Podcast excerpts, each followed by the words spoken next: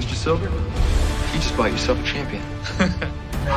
Hey! You suck, LaRusso! I know! Oh! There's nothing you've got that I can't counter. Your karate's a joke. Mike fucking Barnes. Hey guys, this is Ralph Macchio. Hey, what's up, y'all? This is William Zabka. You're listening to Cobra Kai Companion, the podcast.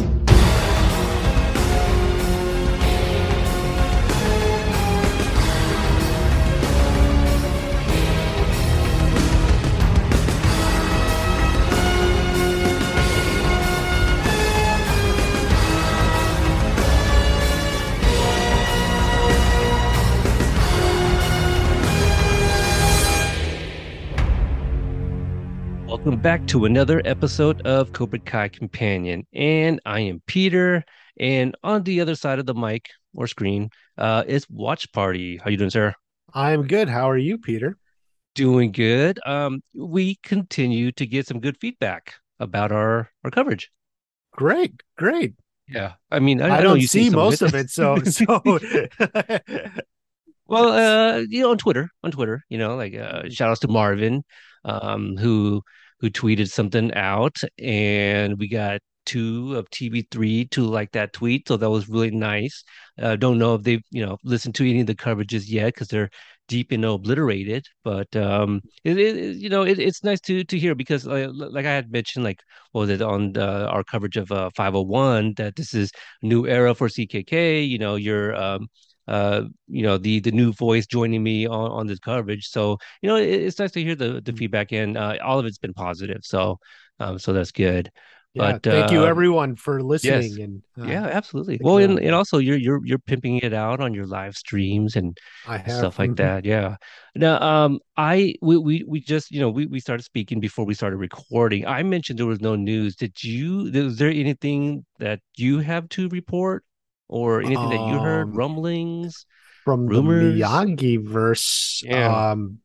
I think there may be some con appearances coming up. That's right. Yeah,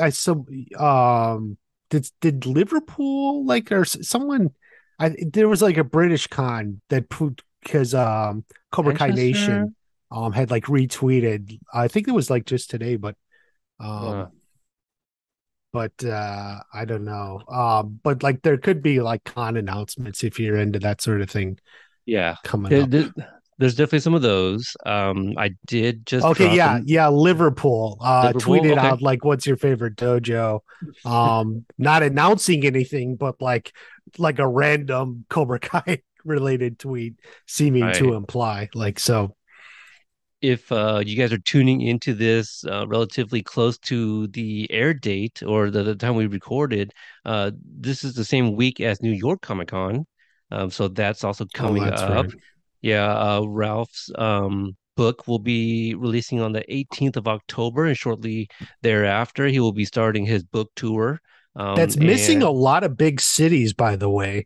Did you look at that? He's skipping...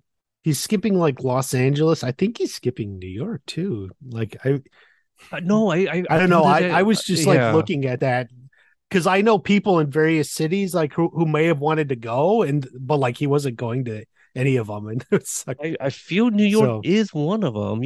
I can pull it up real quick because I'm going to the Seattle one. So if anybody is going to be in the area, I will be attending Seattle. The Seattle book tour, Long Island. Okay. He is in New York City, Chicago, Tulsa. I mean, I guess so. Tulsa. I mean, I don't know why they picked that. And then Santa Cruz, California. That's what, Northern California. Oh, Santa Cruz. Yeah, your guess is just as good as mine. I think it is. California's huge. Tulsa. Here we go. You think they would go in Texas? Obviously has a lot more people, but maybe they figure Tulsa's more central location. I don't know. Right, it's only five stops, all right? So it's only five stops. You would think it may be, unless they add spots, I don't know. But I guess that's all they have now. So Chicago, that's the thing. I saw it. So you got some central areas, nothing in the southeast or something, Nothing. Yeah. Nothing in Florida or Texas. If you're in Texas or the South, you'd have to probably go to Tulsa I guess is you know, I guess the other thing, like, you know, it's kind of worth noting, like, this is a book tour, you know, so it's not like a Comic-Con appearance where, you know, there's some time in between. Just kind of looking over at the dates, this is literally like within, like, just a little over a week, you know, so that's got to be taxing on the body, all that traveling he's got to do. So I can understand that, and Ralph is, you know, one of the quote unquote young guys, as he's referred to themselves on Martin Cove's podcast. So that sucks, you know, for those that aren't like in the like nearby areas for these you know, for the book tour. But you know, if you can make it, great. If not, then you know there are future cons that he'll be appearing in. So yeah, and I know that you know, we have like people that listen from all around the world as well, so that's also got to be a little, you know, frustrating on their part that you know, the cast will almost never go to them, right? Like it took a while for them for the cast to even get to UK. They did finally make it, or at least most of them, but even then in UK, I don't know how often they get elsewhere in Europe. And have any of them been down under to Australia? I recall there's definitely a lot of fans actually down there. Yeah, and absolutely. then there, you know, Brazil. There's so many fans down in South America too. So it's definitely. I feel like Xolo has gone down there before, like last year maybe. Does that sound familiar at all? Wow, I don't think so, because even last year they were still a little bit COVID hesitant, so to speak, because they were shooting last year. So right.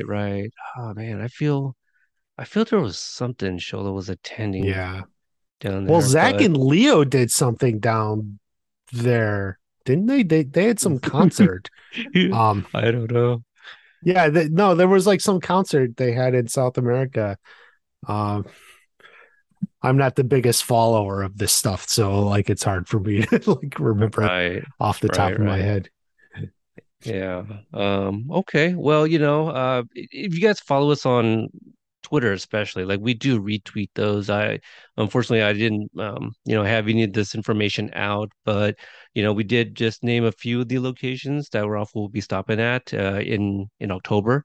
But yeah, keep an eye out on some of those Comic-Cons that are coming up as well. I know some of the announcements have been made. I think earlier today, Amy shared a I should be able to pull it up rather quickly if it was just earlier today. But she shared something that's going to have Xolo and Gianni. That is in... Let's see. Okay, it's in Belgium.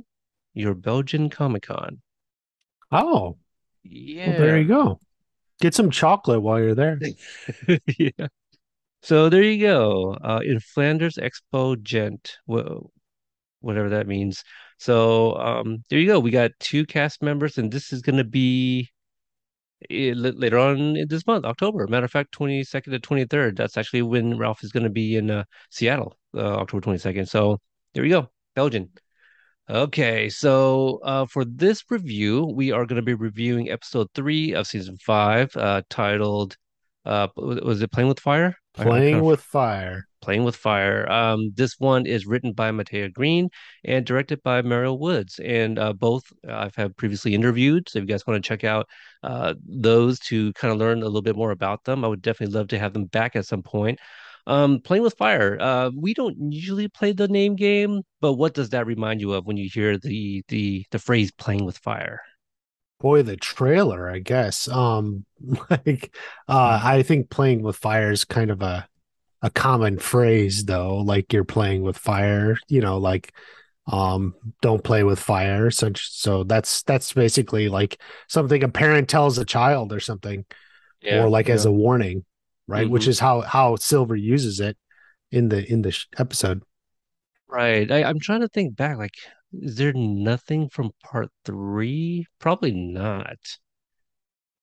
With fire? Yeah. You're talking like as a reference to the movies? Yeah. Just I don't think so. Yeah, probably not on the nose. Yeah, because he said it in the trailer, and if it were, someone would have figured it out by now. Like, yeah, I do wonder if the titles had been chosen when the trailer came out, because, you know, that's when we first heard it, right? It was like, you know, fire Danny boy. And so, yeah, I do wonder if it was like, if 503 was already playing with fire, or did they decide that, like, you know, as they... I get the impression it probably was. I mean, I think most of the time they have the titles, like, generally probably by the time they're shooting, you know, it may have changed a few times, but like if you figure most of the time it's the titles are probably set, at least by the time they're like in post-production. So definitely in post-production, because I feel Michael Jonathan Smith, he might have mentioned when he, what was that episode, the fall, I believe he mentioned that kind of came a little late. And I believe was a pitch from Joe Pieroli that, you know, kind of the rise and the fall, you know, that how they go hand in hand, like how earlier in the season, season 4, where they had the first learn stand. Yeah. Yeah. Then walk, whatever the title was there. So as always, then learn fly. Is that what you're thinking? There you go. Then learn fly. First, it was originally titled Respect. When they went into production, because that was the one episode 2 changed. So like they were going back and forth, right? And at one point it was like gonna be respected. Then I think Joe and Luan said, "How about first learn stand, and then make the next one, then learn fly." Wasn't that from their interview with you? I believe so. The title Respect doesn't really quite sound familiar, but you could be right. Yeah, well, I know that because it didn't leak. Frank had posted it, so we thought the title was going to be Respect, or maybe because it was. At the time it was. Yeah, so at the time it was, but then they changed their mind. So damn it, Frank. So I even had made a video bringing that up. Yeah. Speaking of, we did not get the return of the character Frank. I don't know if you knew him. It was a Cameron. Cameron M was the actor. He was one of the Miyagi-Do students without a line. You know, he was kind of tall and kind of skinny, you know, kind of, I guess, Miyagi-Do's version of Dieter, maybe, but not quite Dieter. He was the one that I think Brianna called him not Frank, even though his character was Frank. I don't remember. But anyway, yeah. Okay, so Amy wrote for this episode, Daniel and Chosen are having an afternoon of golf at the country club with Louie and Anoush when Terry Silver shows up. That's his move this season, by the way. Showing up in random places he seemingly has no reason to be at, just to screw with Daniel and friends, and his friends. Terry warns Daniel to stand down, and Chosen unknowingly finds himself walking right into a meme. Miguel is back home making breakfast.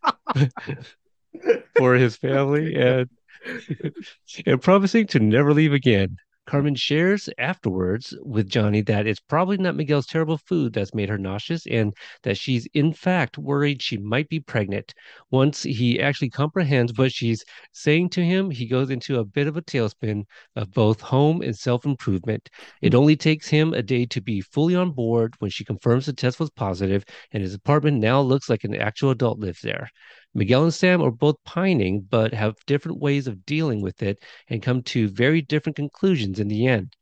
Miguel follows the lead of Eli and Dimitri and heads out to buy jewelry. Sam has a spa day with Yaz and Moon and hits a sensory deprivation tank where she confronts her inner and outer demons as demons, like she's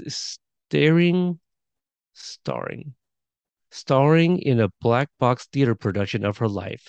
At the end of it all, Sam makes the decision that she needs Sam time, and they sadly break up. After their earlier encounter with Terry, Daniel and Chosen regroup and try to determine if they know any of Terry's former friends. And as a matter of fact, Daniel does. They stalk Mike fucking Barnes to his place of business, and through a series of misunderstandings, several fights happen, furniture gets broken, and Chosen leaves another group of humans in a pile at the loading dock. We also learn that Mike is as horrified by Karate Kid 3 as most sane people, and as most sane people, and even though he wants nothing to do with the plan to take Terry down, he does give them a tip about a lawyer they can call. It backfires on all of them when Terry hears the message, and after telling anyone who will listen that they're playing with fire, he commits literal arson and burns Mike's store to the ground. So there you go. Yeah, I like very good. That phrase walks into a meme. Yeah, yeah, it's pretty brilliant. First impressions. Let's start off with that. What did you think about this episode? I think this is like an episode of like Fire and Ice. Actually, I think some of the Mike Barnes stuff I absolutely love. You know, as we'll get into it, I think it's some of the best stuff of the season. Even such a long anticipated comeback. A lot of the other stuff I'm not really in love with. And, you know, at the end of last episode, because I was talking how I thought Mexico should have gone at least 3 episodes. And you asked me, well, do you want to explain it? I said, well, I'll talk about it next time. So this is the time where I'll also talk about, in Watch Party's crazy mind, had Mexico gone a 3rd episode, what gets taken out and how it gets rearranged. So, but I'll tell you that too, so. All right, fair enough. So let's see here. We start off at the country club. Daniel, Chosen, Louie, and Anush just got done playing golf. Chosen is counting money, and Louie implies that they were hustled by Chosen. And this is where Silver walks in as well. So I was like looking at the money, and it didn't like look like it was a whole lot of money for as upset as Louie is. I don't know if it's like the pride or something. And I was trying to figure out like, what were they playing? Like a couple bucks a hole, $5 a hole. Were you able? And then, you know, like the funny. Yeah. Oh, no, I was going to ask if you were able to make out the bills. I didn't get a chance to try to look at that. There are some 20s, but like there's like ones in there too. So it's like ones with like 5s and then like a single 20 or something. So it's like, and it's like if it's the 2 of them, like what was he out? Like 10, $15? It's just, you know, it's a friendly game, you know? And yeah, yeah, maybe that's all Louis had that afternoon. And I was thinking, he's like, I Googled it, I knew it. And I'm like, well, then why did he go along with the bet? So I think like he's upset at himself. Like, because it was one of those like right, they probably fell for it. I mean, right, because Chosen, you know, said that it was a beginner's luck, and I do wonder, like, did they keep it close, you know, or like, you know, did Anush and Louie get a little cockier, right? And they're like, oh, hey, you know, let's why don't we double it? And right? Did like Daniel give his share of the money? Were they playing like teams or something? Like Daniel doesn't seem upset. Like I assume it's like teams or something. Somehow, I don't know. Yeah, but like Daniel gave all the money to Chosen. I figured like that was his payment for coming. It could be. You can hustle Louie and Anush. I do wonder if like Daniel, he's like in a mood, right? Like we saw what happened at the end of episode 2, and you can probably fill in the gaps yourself. Like Chosen comes back to the house, and Daniel's like, "Well, what happened?" You know, and he's like, "I took care of all 6 senseis." You know, like you don't have to worry about Terry Silver anymore. You know, I told him down the law. Yeah, I drew a line, and I said, "Don't cross this. Don't mess with the Russos. No more expansion." And that's it, you know. So Daniel thinks it's all taken care of, I guess. I think you're right. I think the intention is to show Daniel maybe a little more relaxed. Maybe, hey, this is gonna work. Like we drew a line. He lost his senseis and stuff. So you know, and then it goes through. It's also worth. I think that the beginner's luck, we could call that an Easter egg, maybe to Mr. Miyagi. Yes. From when Daniel caught the fly, he's.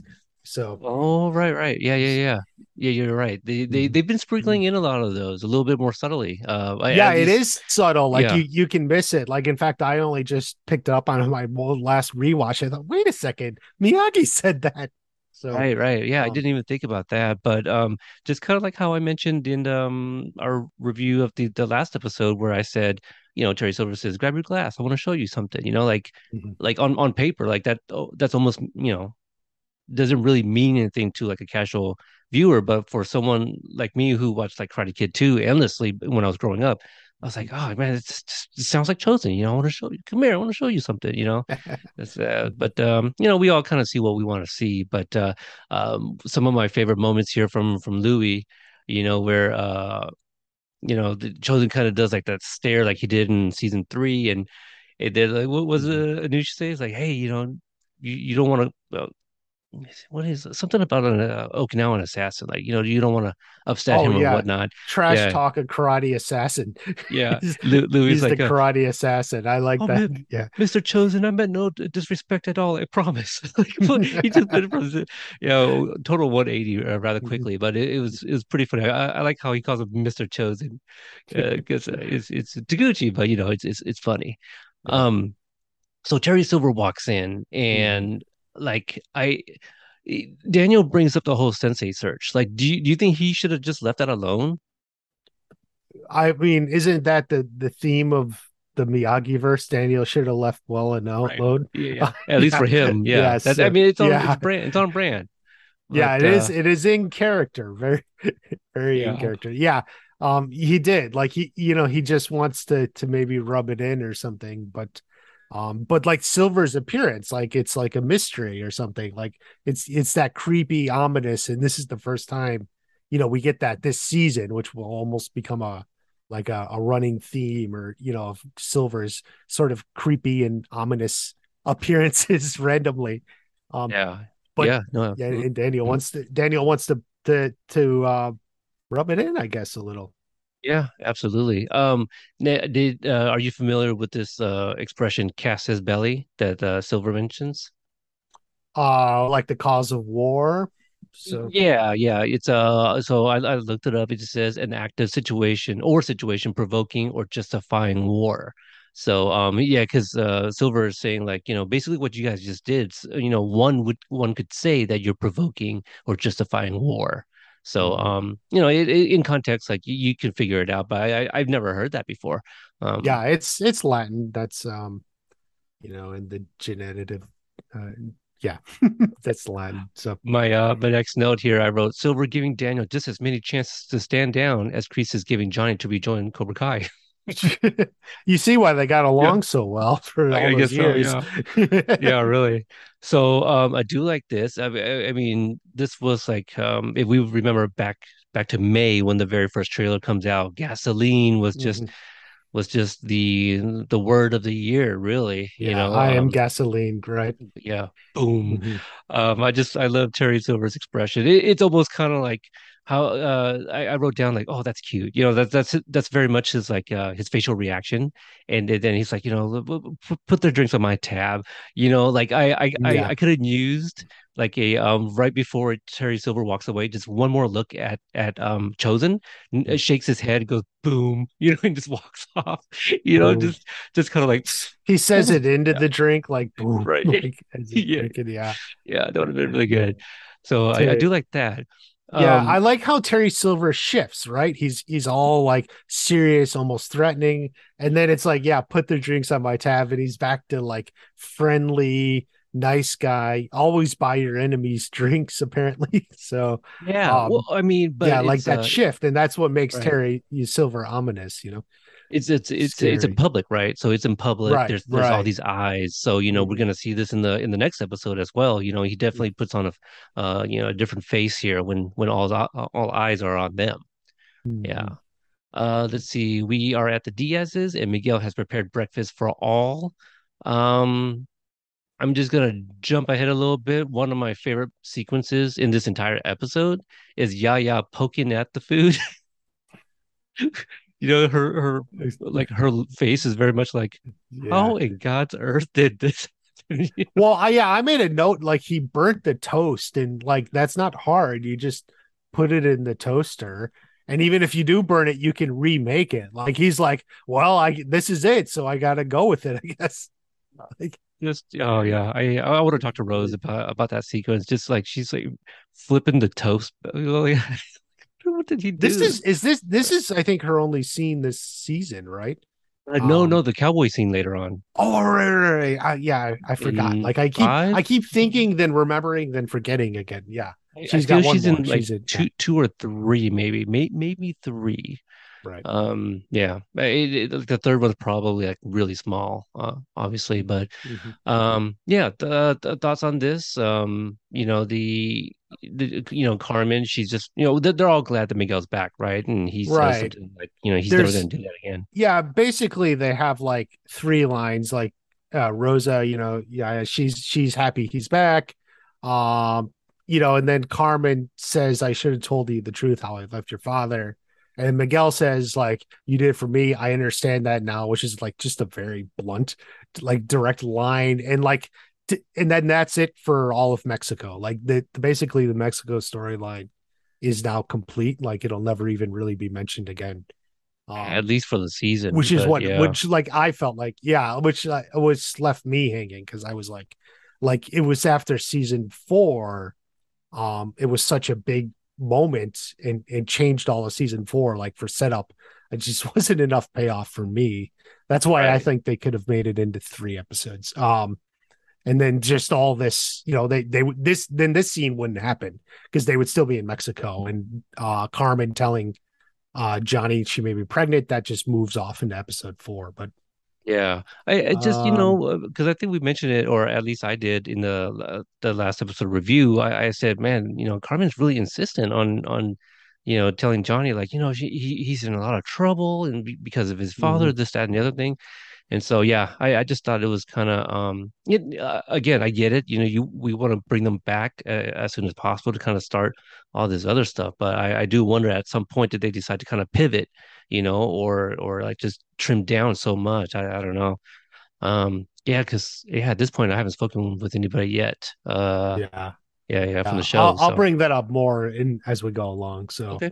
By the way, Johnny mentions the graffiti. He's taking off "Let's Be Water" graffiti. Tisk. Now that should stay. Is it that hard to remove the spray paint, or like did Mark use like some special editing tools? Like Johnny could remove it.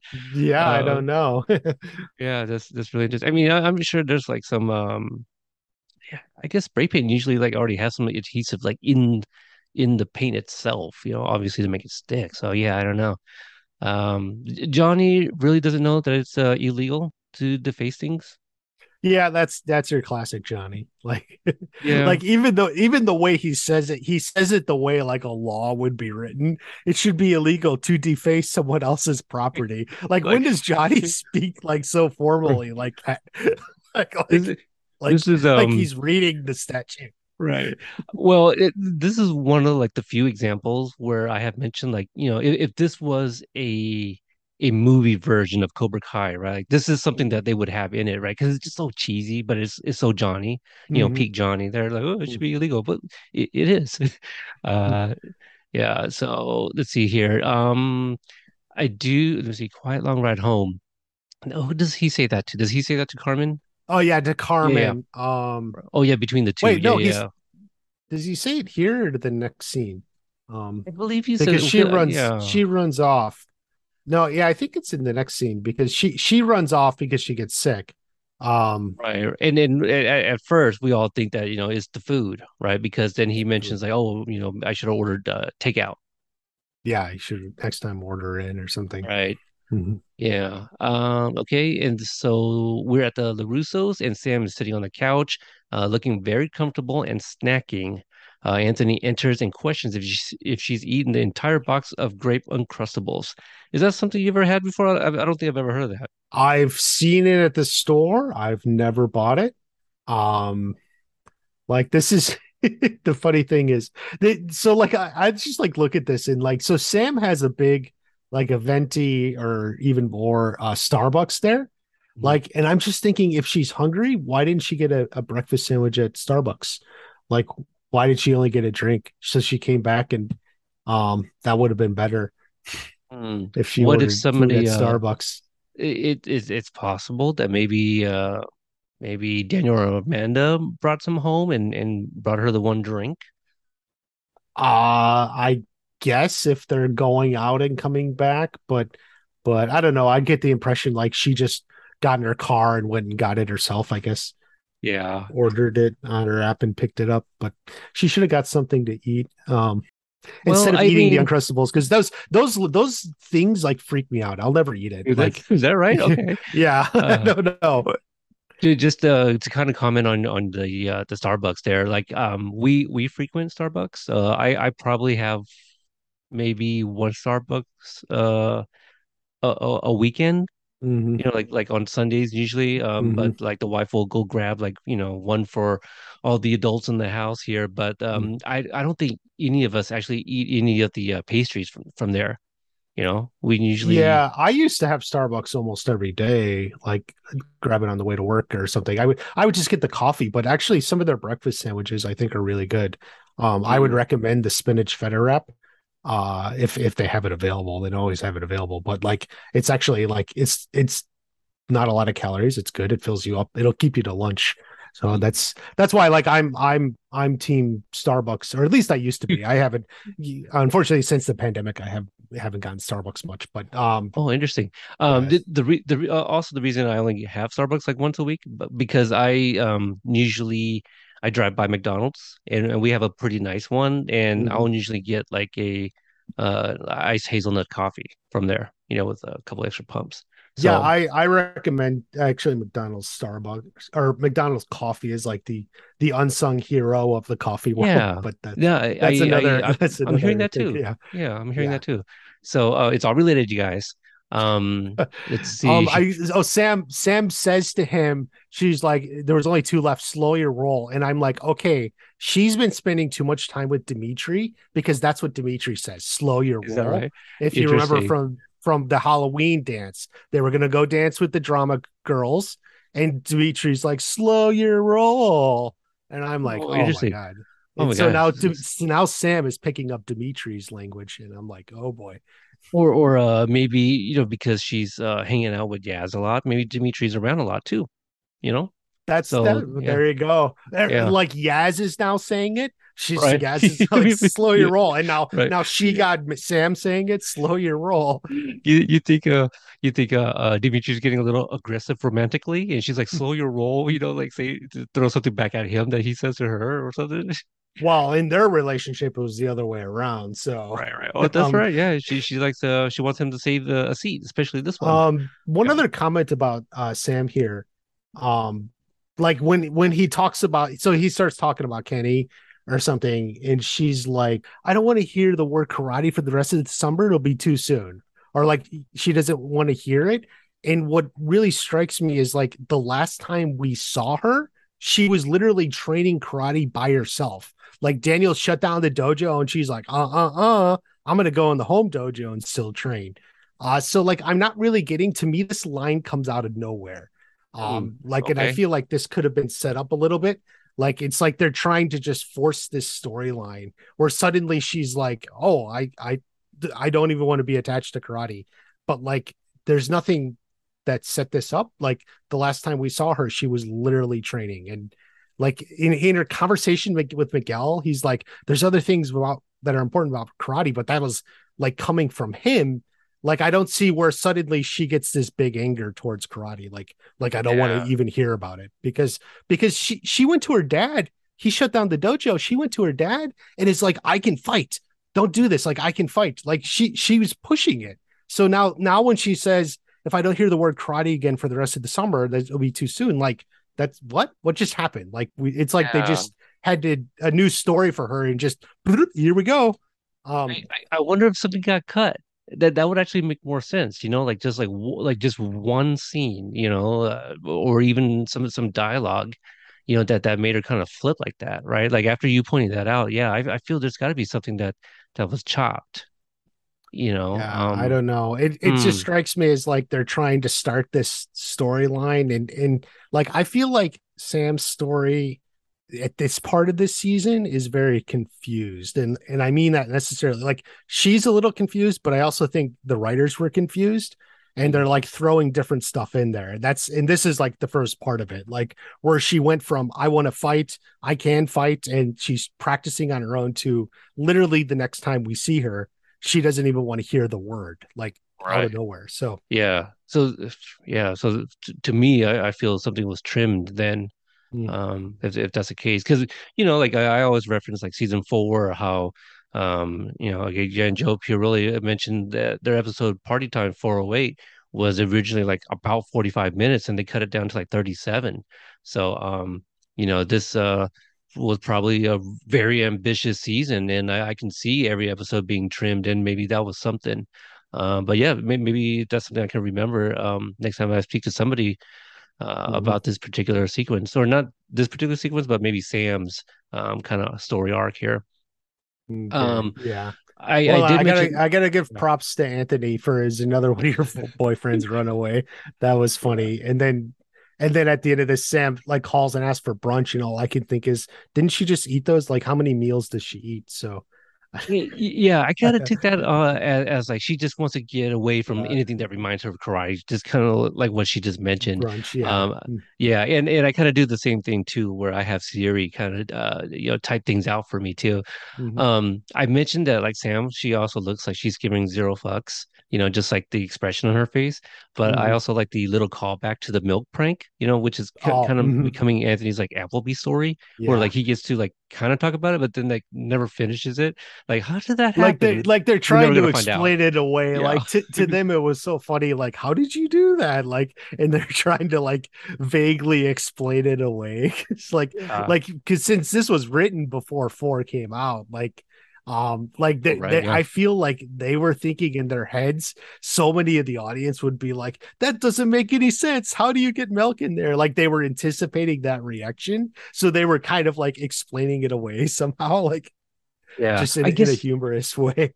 The other thing that is worth mentioning is that, you know, we keep hearing about how Netflix wanted the season 5 in the same year, right, to come out in September. It's September, yeah, exactly. So something that like kind of blew my mind, I guess, because I never really thought about it, was my second interview with Julia Macchio, how she was talking about how it's crazy that. You know, she's like flying back to film for season 5, yet nobody's even supposed to know that she was in season 4 yet. Right. You know, it's because it was all filmed in the same year. So I was just like, oh man. So yeah, there's not only that they had to keep that under wraps, but then also like writing stuff for season 5 without knowing kind of like the reactions of what would happen in season 4. Yeah, I was thinking that too. Because it's not just that, you know, they wrote it and then shot it. Like season 4, they wrote or had really gone through most of the process before they before 3 came out. So because they were doing the writer's room, but then 3 did come out before they went into production. So they at least I could see some of the reaction and see, you know, what hit and what didn't and et cetera. But yeah, for 5. You know, they wrote it and shot it before 4 came out. So right. Yeah, you don't know, like if they're just anticipating on what will hit or what will not. Yeah. And it's definitely an interesting question to like, you know, the creative team, what that was like. So. Yeah. And that, you know, therein lies maybe what we could have found out more about Sam and her headspace right now, you know? Let's see. At Miyagi-Do, we're in the middle of a conversation between Daniel and Chosen. Chosen appears to have some back problems and doesn't like the couch in the guest room. In the conversation, it sounds like Daniel thinks that they're getting to Silver and thinks that that's the reason he was at the country club. Yeah. Well, first off, if they have a guest room, but they put Robbie in the back dojo. So I was thinking, was Daniel worried about getting Robbie too close to his daughter at the time? I think so. I mean, that's fair. Right? But then they trained karate all summer, and the idea like didn't even cross his mind, like, and left them home alone together. That was that season 2 that he was living? Yeah, there? That was season 2. Yeah. So that was also before, obviously, 209, where Sam was drunk at Johnny's apartment. Right. So right.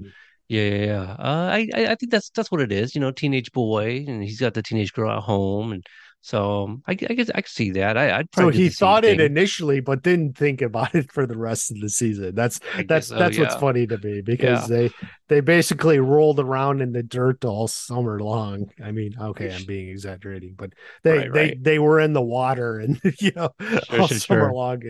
But as long as he's in the back dojo, it's okay. It's absolutely. I mean, there's just more distance between the two. That's all it is. Yeah. I just thought that Chosen was like too badass, that his back hurts from the couch and fighting six senseis, and everything Daniel has to say about Terry Silver, Chosen has an answer, right? Like, oh, well, if he does this, and Chosen's like, well, then we will do this. It just sounds like Chosen. I think he has like his version of like that show Kung Fu, the legend continues. Like he's just, not globe-trotting, but, just traveling around the world and learning things. In your recent video, which we'll, pimp out at towards the end here, where your videos about the fight between Chosen and Silver at the end, which I cannot wait till we get to that episode. But you mentioned something like, Chosen, he was able to recognize, Tang Soo Do and throws it back.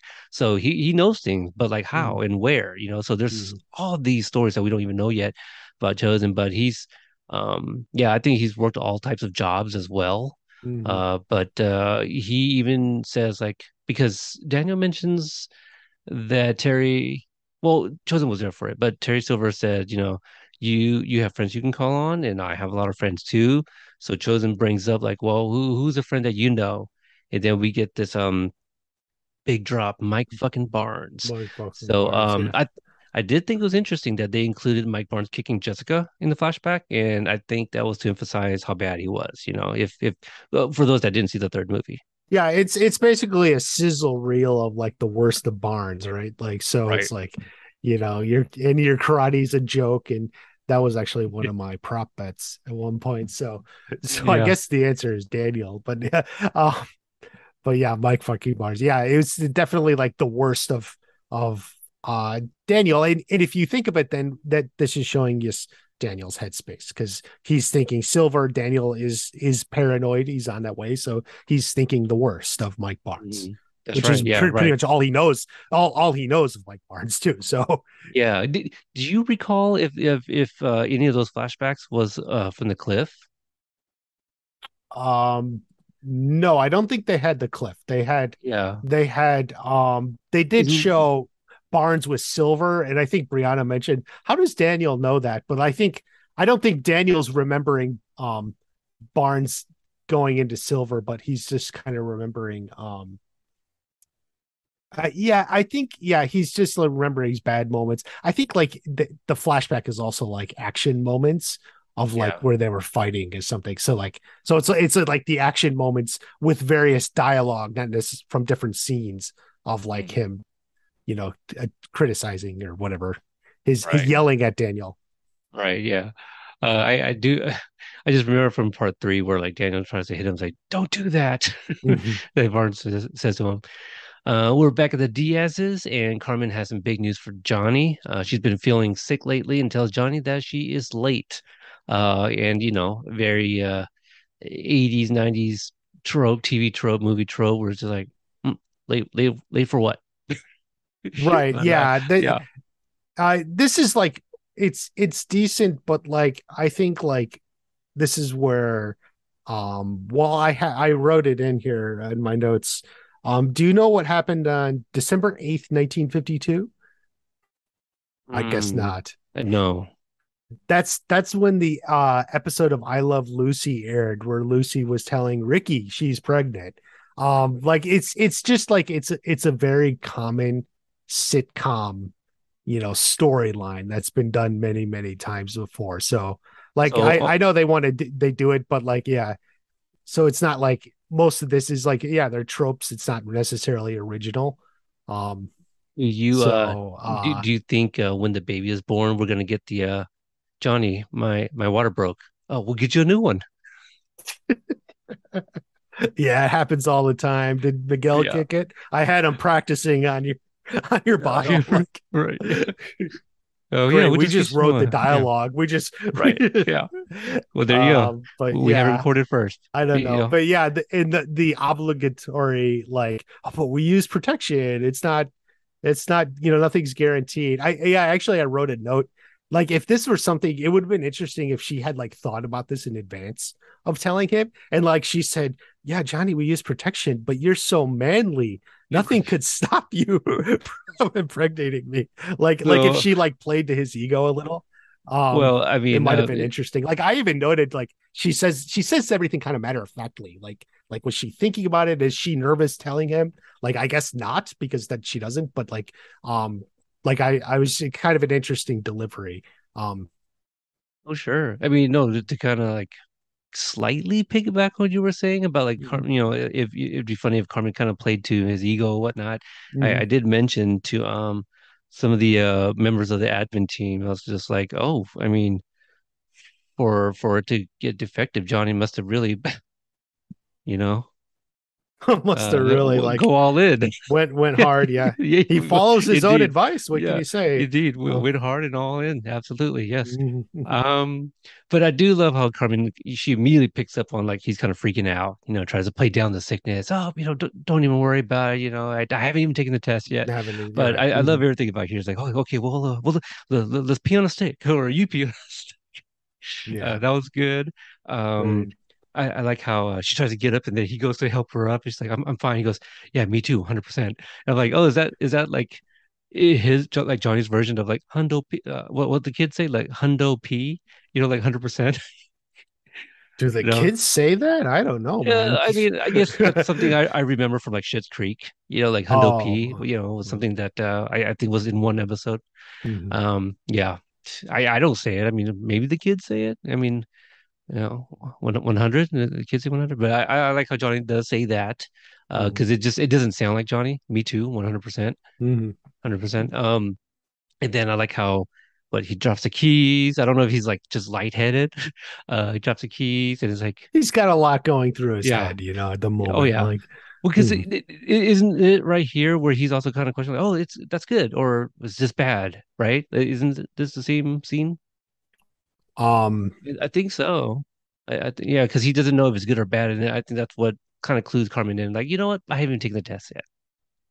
Yeah, that could be that scene. I don't remember that line, but okay. We cut to Eli. He is finishing up getting another tat. This time from a young gal named Aurora, and Dimitri and Miguel are with them, and the girls are at brunch. Yeah. So the first thing I noticed about this is it opens with the tattoo parlor rubbing his chest, and I'm like, okay, they're fan baiting the fangirls of having a girl rubbing, you know, Hawk's chest there for possibly all their fantasies. Yeah. Well, because okay, so I have tattoos, you know, I got a big old phoenix on my back, which Hawk has a hawk on his back. Mm-hmm. I have a lotus on my left arm. Hawk has a lotus on his chest. Are you claiming to be Hawk? You know, I mean, okay, to be fair, this was filmed. Okay, well, this is episode 3, right? And they started filming around September. So we're thinking like later, you know, probably late September, early October when this was filmed. Mm-hmm. I got my tattoo in October, the same, roughly the same time, probably after it happened though. Mm-hmm. So I'm not claiming like, you know, who did what first. It's just coincidental in my opinion, but it's just the way she does do it. Usually you cover that up immediately afterwards as well, after adding, you know, the ointment or whatever it is you want to put on there. Right. I do remember from a previous interview with Jacob that we did, where he mentioned that the actor who played Rico was an actual tattoo artist. So I don't know if this young lady Aurora, if she is just like somebody standing in to play this character, or is she, does she have any kind of experience as well? But yeah, I mean, but you could be right. You know, the whole rubbing could be something, you know, for the Hawk stands. Yeah. And he got a lotus. I just, the note I made is he's like, Dimitri's like, you're all in on Miyagi-Do, but like we, the audience, aren't, we haven't had actually one full scene of him training with Miyagi-Do ever since he joined. That's a good point. I hope I got the person correct here. I feel it's on Twitter, and I think it was from Mo, who like tweeted something out, like something to the effect of like, where it's like nobody, right? And then there's no dialogue, and then Hawk, hey, my tattoo's a lotus. He's just explaining, like, nobody asked you. He's just right. Like, oh, okay, cool. Cool tattoo or whatnot. And then, like, Hawk just goes into, like, this, like, a whole, like, oh, this is what this signifies and all these things. So I just thought that was kind of funny because she's kind of right. Like, no one asked you. But he explains it anyway. But, yeah, really interesting. I like it, how it's, different but same. It's too easy to just kind of copy, right? The lotus that, like they already have it on their gi. Mm-hmm. Well, I guess, yeah, we haven't seen him train yet, but he did win for Miyagi-Do last season. So. Yeah. Yeah. I mean, he was like in the montage and such, like, but it was very, very minimal, which was like my complaint last season is. Okay. I mean, like Hawks, like never really got him in Miyagi-Do until the tournament, but yeah. That was just sort of something I noticed. Fair. And then this is probably not a nod, but there's a line about because like Miguel, he's just kind of like sitting over on the chairs by himself, really quiet, and something about like. Dimitri, maybe it was Miguel that brought up like the car ride with Robbie or whatnot, and Dimitri has like this line about like, oh well, there's always like a fight between you two, like John Wick or whatnot. I don't think this was intentional, but Mark Cananizato, who doubled for Xolo and Ralph in seasons 2 and 3. Was he also for season 4? I don't think for season 4, but he was in, I think, John Wick 3. So, yeah, nice little tie there. If it was intentional, but yeah, this is where we get some text messages. Sam texting Miguel, basically saying we got to talk, and just kind of going back and forth and conflicting information from each side of the friends here, which again, in my interview with Gianni, he kind of talks a little bit about this scene. Okay. I haven't heard that part of it yet, but from Gianni, but like my take on this scene was like, this is like the most sitcom plot we've ever gotten in this show. Where like you got the girls on one side and the guys on the other side, and like they're freaking out about what to say and ooh, what does that mean? This is like you've seen this so many times, like in various shows. Like it's so like to me, it's a little disappointing because it's the first time I think where Cobra Kai actually feels like a sitcom, like they're using traditional sitcom storylines and so and it's very also low stakes. Like going back, which is why I said, like, give me 3 episodes in Mexico, because it's like Hayden said, and I even pulled up his tweet. We didn't want to separate Miguel, Johnny, and Robbie from the other characters for too long. So like they were in a hurry to get Miguel back here to read text messages.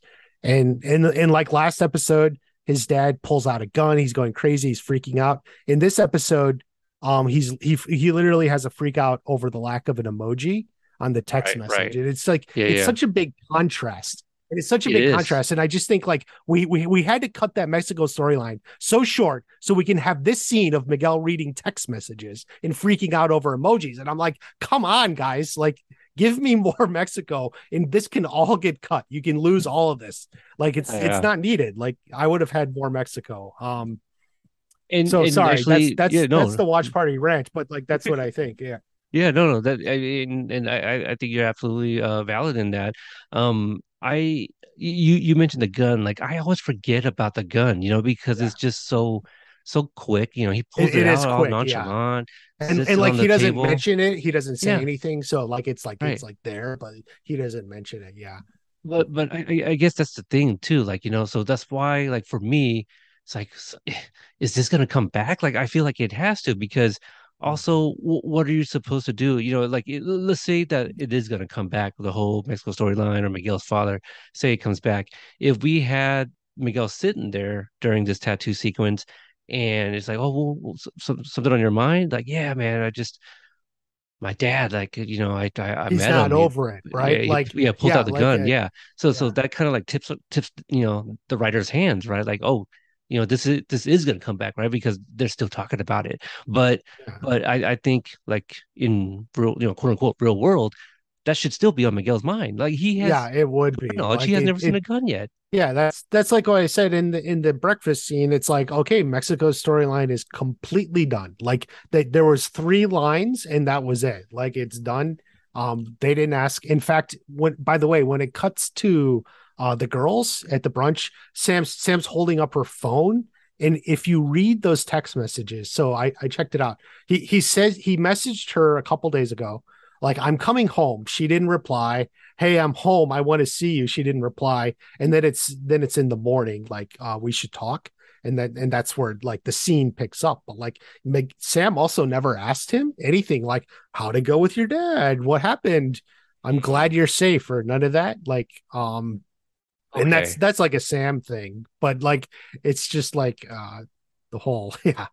So now this is like, so I never got a chance to look at that. And this is me kind of filling in the gaps now from what we just previously talked about Sam and the word karate. Like, you know, she did hang up on Miguel because, like, that whole conversation, right? So we won't get too much into that because, you know, we've already spoken about that. Then we know that, you know, she called Carmen. That's how Carmen knew kind of where he was, or at least he was fine. And maybe that's what it is. Like, you know, the sequence where she's at her house snacking and just, like, you know, over it because of like, oh, Miguel's coming back. I don't even know what to do at this point. And maybe that's what it is. Like, seeing Miguel will remind her of karate. I don't know if this is like a satisfying explanation, but it's just kind of like I feel that can all kind of play into it, you know? Yeah, I mean, it's not satisfying for me. It seems like a heck of a leap. Like, it's some leaps there, but like, to try and figure it out, because, like, yeah, she didn't follow up on it or just ask him anything. Like, how is it she associating with karate? Because, like, he didn't say anything about karate. In fact, he said, I there's other things than karate. So why is that turn her off? Because in the moment she would be like, what the heck are you talking about? I'm ready to fight. I just told my dad. Like, it seems like it would be the opposite response. The timeline of this episode, it is confusing because, you know, like, when she goes into the pod later, she does see Miguel in his red gi, you know, because that was, like, the last time she saw him, right? So I guess, right, the last image of him physically was at the karate tournament, you know? I don't know. Yeah. We'll see if we can get some answers down the line. Right. But one other note about the scene that's funny is it actually ends up being kind of Dimitri and Yasmin texting each other as, like, right. Sam. So that is kind of, like, funny. It's like a look into Dimitri and Yasmin's relationship. So yeah, I like it. There's a funny thing about it. Oh sure. For what it's worth, I like it because I'm an emoji guy. Like, I feel if it's necessary, I'll add an emoji. I mean, you and I, we message and you see, I like to react as well. Like, I've had that you're a react guy for sure. Yeah, I really am. You actually got me into it because I would have never done it, like, ever, but, like, you were always doing it, so now, like, I do it and everything. I mean, you don't have to, but because I can see when you see the message, but like, I don't remember if this was just, like, a conversation I had with the Cobra guys, or was this actually on a pod of theirs? But we've all discussed how I like to react, and they make fun of me for doing so because they don't. And then I'm like, yeah, but, like, when I do, I'm always, like, doing that so you know that I saw what you said. You know? Yeah, it helps. It helps. Yeah. And so. So I think they also, like, now knowing that, I think they purposely sometimes don't react just to mess with me, you know, cause reacting with a purpose. They're right. Yeah, exactly. Okay. Let's see here. We go to Daniel and Chosen. They're staking out Mike Barnes' home, and we get the reintroduction of karate's bad boy. Definitely a couple questions. How does Daniel know where he lives?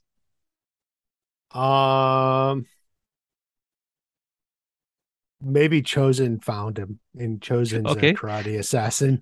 I will buy that. I don't have I will an buy answer. That. I will say, like, I thought in my head, like Barnes lives an hour away or something. Like, he's not like up the street. So like, we're in my head, wherever they are, it's like, it's not the immediate neighborhood. It's somewhere like an hour away or something. So I feel like it was a bit of a drive here, which makes it harder that he found where he lives. But I don't know.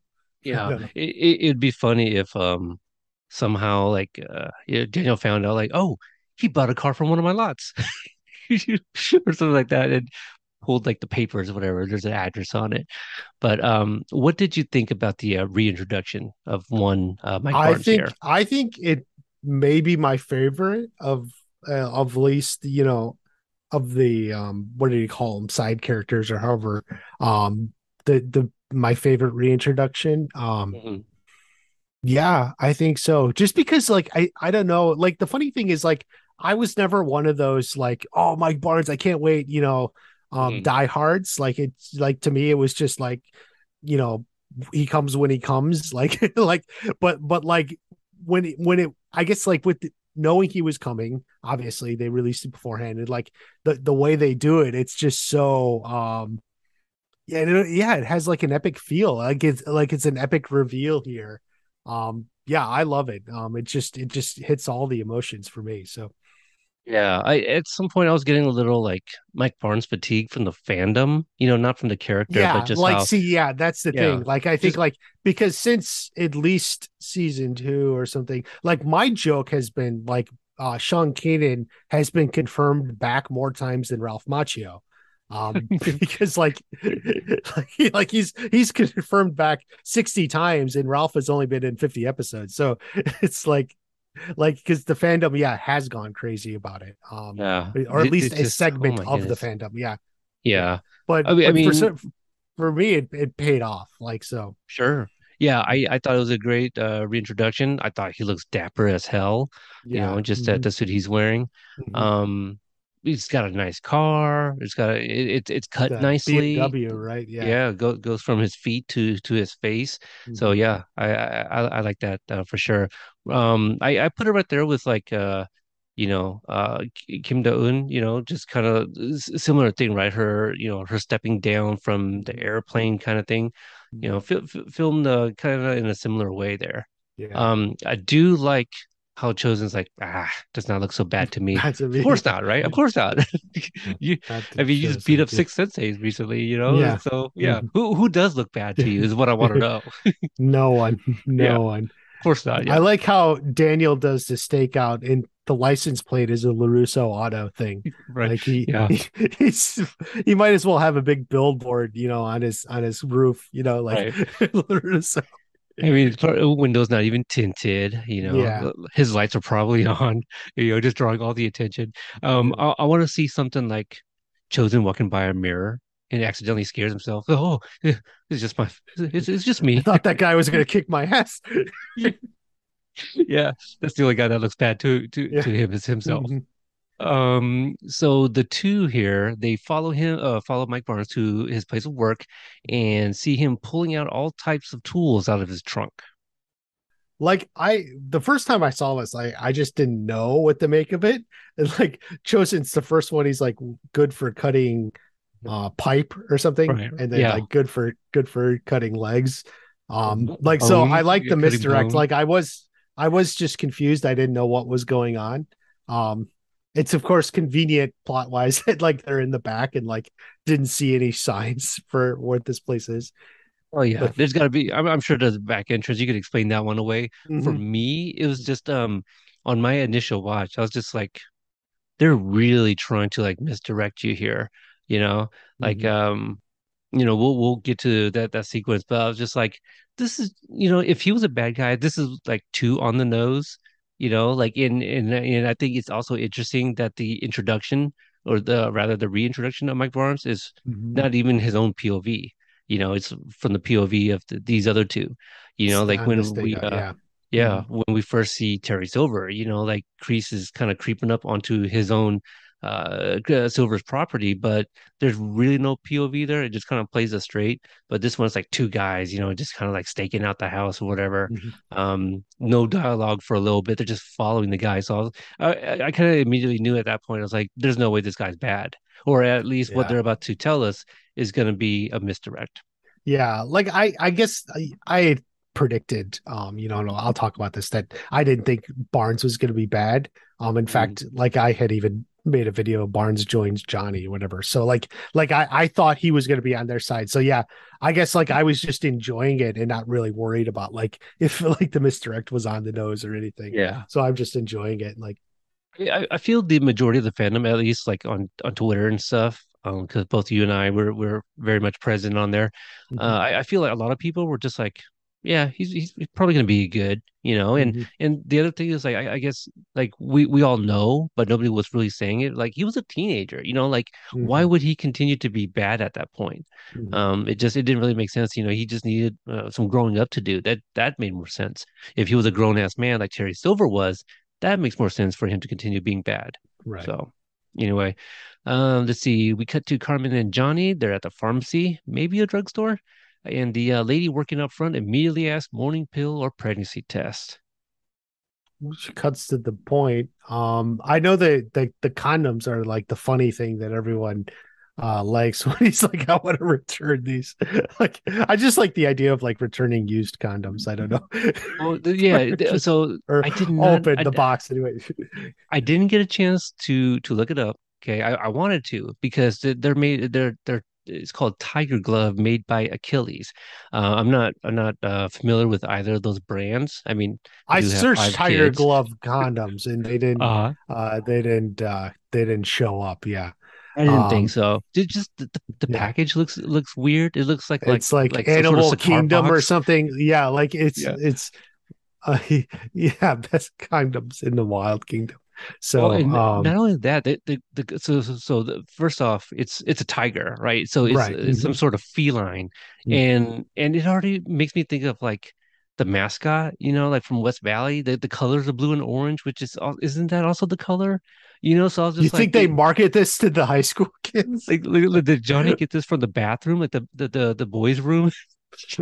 That would be funny. I know. It's just the colors and the tiger just made me think of the school, you know, the Wildcats or whatever it is.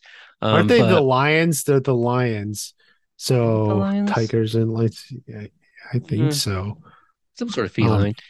I like how Johnny's like, you know, it doesn't even matter whether or not they were purchased at a real pharmacy. Just the fact that they were defective, he wants his refund. He leaves it there too. So like the idea is like, He's expecting the refund when he comes back up with the pregnancy test. Like, maybe there's an exchange. Like, can we exchange this? Like, well, first off, you probably didn't even get it there, which is what it sounds like, you know, according to this lady. Right. Yeah. Yeah. They're the mountain lions. I looked it up. So they're the mountain lions. Yeah. So pretty close. Yeah. Let's see. Carmen, she admits. Oh no. Johnny, he admits that. You know, he doesn't want to feel useless, and you know he's kind of scared after what happened with like Shannon and Robbie. And I guess there's like this dad with the baby that kind of freaks him out a little bit, and this makes Carmen nervous. Right. I guess like, you know, we're just adding a little suspense here for the whole thing. So, you know, and it is like Johnny, I think like it's good that he, you know, openly acknowledges, oh man, I messed up last time, but you know, I want to make sure. So like, you know, we're seeing this car ride was you know, relaxing for Johnny. At least he got his head on a little bit more straight, at least a little bit. So, but he's not all the way there yet. Yeah. He mentioned that it was a quiet ride. Right. So, you know, there's probably not a lot of conversing. And so like, yeah, he's, you know, kind of doing some self-searching himself, I guess, on the ride back. Yeah. Sam, Moon, and Yasmin, they are at a spa. Moon has been there before, apparently after a breakup with Eli, and she's brought Sam there to try a self-actualization pod. Is this any different from like a float tank? Well, I agree with Sam. They're like sensory deprivation tanks, which is also what Amy said in her synopsis. So I feel like I guess Amy agrees too. I've never heard of float tank, And for whatever it's worth, I've never been in these things, so I only know they exist from TV. Right. So, but I don't know anything about it. So a float tank experienced sensory deprivation in an isolation tank. Okay, so I guess it's the same thing. It's all the same thing, yeah. Okay. According to just this little goggling that I'm doing here, I've been in one. I've actually been in. I've gone twice. The same place. The tank that I was in, they put in a lot of Epsom salt, and so you're floating. That's why I guess it's called a float tank. Yeah. So that makes sense. That would help for the sensory deprivation because you're not even laying on ground or whatever, or something. Right. So you're literally floating, and I've only been to the one, so I don't know how different the other places are. But obviously, this is a show, and so they couldn't have Sam undressed. But when I went, I had to be fully nude. So I'm floating, and I have like a little bit of like claustrophobia, like I could get into the tank, but almost the entire time I'm also a little anxious, and so like I think it's 1 hour, and I think that just like, if, oh my God, it felt like days, days, and and it, I don't know, I feel like I could just never like relax, and so kudos to her for for her to be able to kind of get into that state. But yeah, for me it was really difficult. And you did it twice. But yeah, I did it twice, because I went a second time just to see like, well, maybe if I go even more relaxed. And yeah, it was the same, and again, when you're floating, like half of you in water, and the other half is like outside of the water. It's interesting. It just feels weird. Yeah, it just feels a little weird. Then you get out, rinse off all the salt, and you come out, and depending on the place, like they had tea for me if I wanted it, and sit there and just kind of relax before I left. So it's interesting. I would have wished that I like had some sort of sensory deprivation thing, but yeah, didn't even come close. Maybe you did. Maybe you're anxious, your anxiety, whatever was your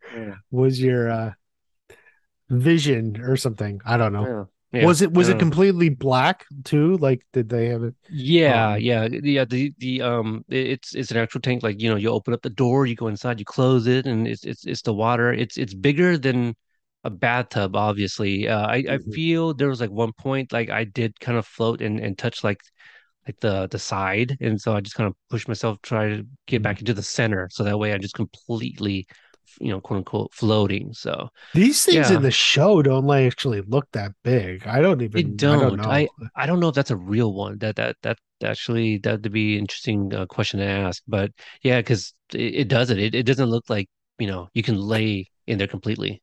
Like, yeah, maybe you gotta like fold your legs or something. Yeah, like cross your legs. That's the thing, though. I think the idea is like you're literally supposed to stretch out. Yeah. Mm-hmm. I guess, but. Try it if you guys want to, give it a shot. But yeah, I was wondering, I was like, is this the same thing that I did? And yeah, I guess it is. But she's, she was game. She tried it out. She did. Yeah. Oh, hold on. Yeah. She was scared, but goes in like, it's like a little bit of drama. I guess it's just the suspense, like Moon talked her into it, I guess. Mm-hmm. I should have combined, because there's a couple back and forth here. I probably could have just combined the two here. But meanwhile, Dimitri takes Miguel and Eli to a jewelry store and insists that Miguel pick something up for Sam. And apparently this is something he does for every time him and Yasmin fight. And she's got a bunch of charms, I guess, on her bracelet. Which, by the way, I think you do see it in the next episode. She has it on her leg or her ankle. Oh, that's right. Shot at the pool, yeah. But there's not a lot of charms on it, but girls may not always put every charm on at once, I guess. But that's we'll talk about that next episode. But sure, he could be embellishing too. Or yeah, he could be embellishing. Yeah, it's like, we get all types of fights. Something I said in my reaction, like I think that I think they missed a joke, when he's like, Dimitri gives the story to the to the lady, the salesperson, and she, you know, about the karate fight, and she says like, "Oh, okay," or something like that. Like she's like, "Oh, birthday," and then Dimitri gives the story. I just feel like since this world, everything revolves around like karate in the valley or something.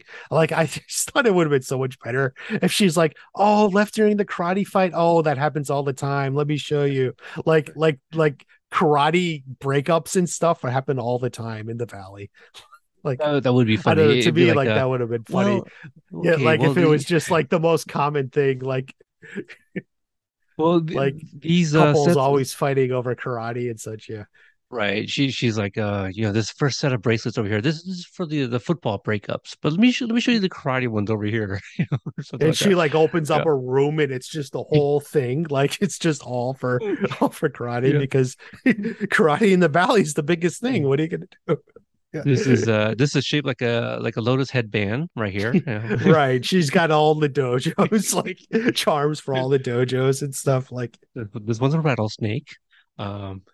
Let's see. I do like Eli's one line here. This is like I feel more of a Johnny line. So maybe like Eli's been hanging around with Johnny a little bit more often. He's like, you got one with like fewer tentacles. Yeah, like I think Eli can make those lines sometimes. Okay. Like what? Oh, by the way, the thing that really got me about this whole scene is like 2 episodes ago, Miguel lost all his money. It was stolen, and we thought like he had no more money, but now he has money for jewelry. Like, where did he get $182 for this?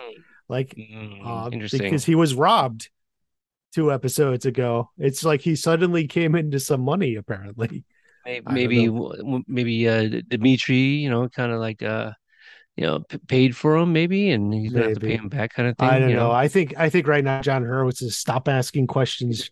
Watch party. Just go with it. Just go with it. Yeah. Or hated. Yeah. Just go with it. Yeah, exactly. I think John said the 182 is an Easter egg to some guy from Blink 182. Like there's like a guitar player or something. I don't really know who it was, but like he was tweeting something that like it there's a guy from that band who has like he sells like his symbol or whatever, and I guess it's an octopus or something like that, and so like the by making it $182, which actually doesn't make sense. If it were gold, it'd probably be way more than that, but like it was like a small like nod to him. Hurwitz was tweeting something about that a few days ago. I think I did see a retweet of somebody was all like, hey, my, you know, my octopus or something, like made it on the show or something like that. Is that okay? Something like that. Yeah, it was like a nod to him. Yeah. You know? The band Blink 182. Do you know what the 182 signifies? Probably no. I don't. It's how many times the F word is used in Scarface. Wow, that's trivia. Yeah, I believe that's what it was, if I'm not mistaken. I do know somebody that was in one of their music videos too. I forget which song, but how long is that movie?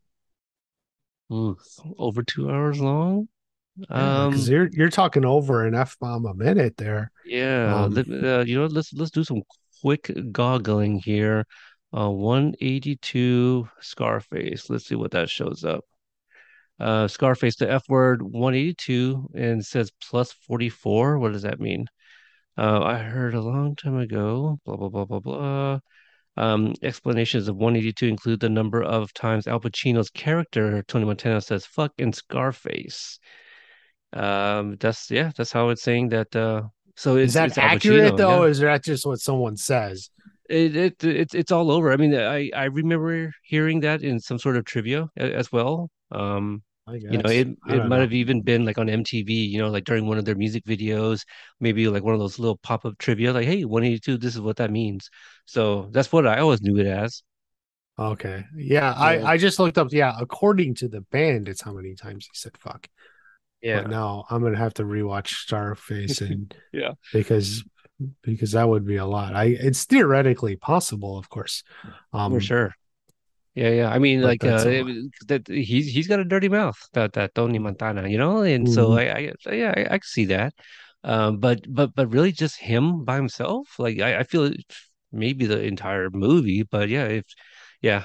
So I guess that's, if you want to do the homework, let us know.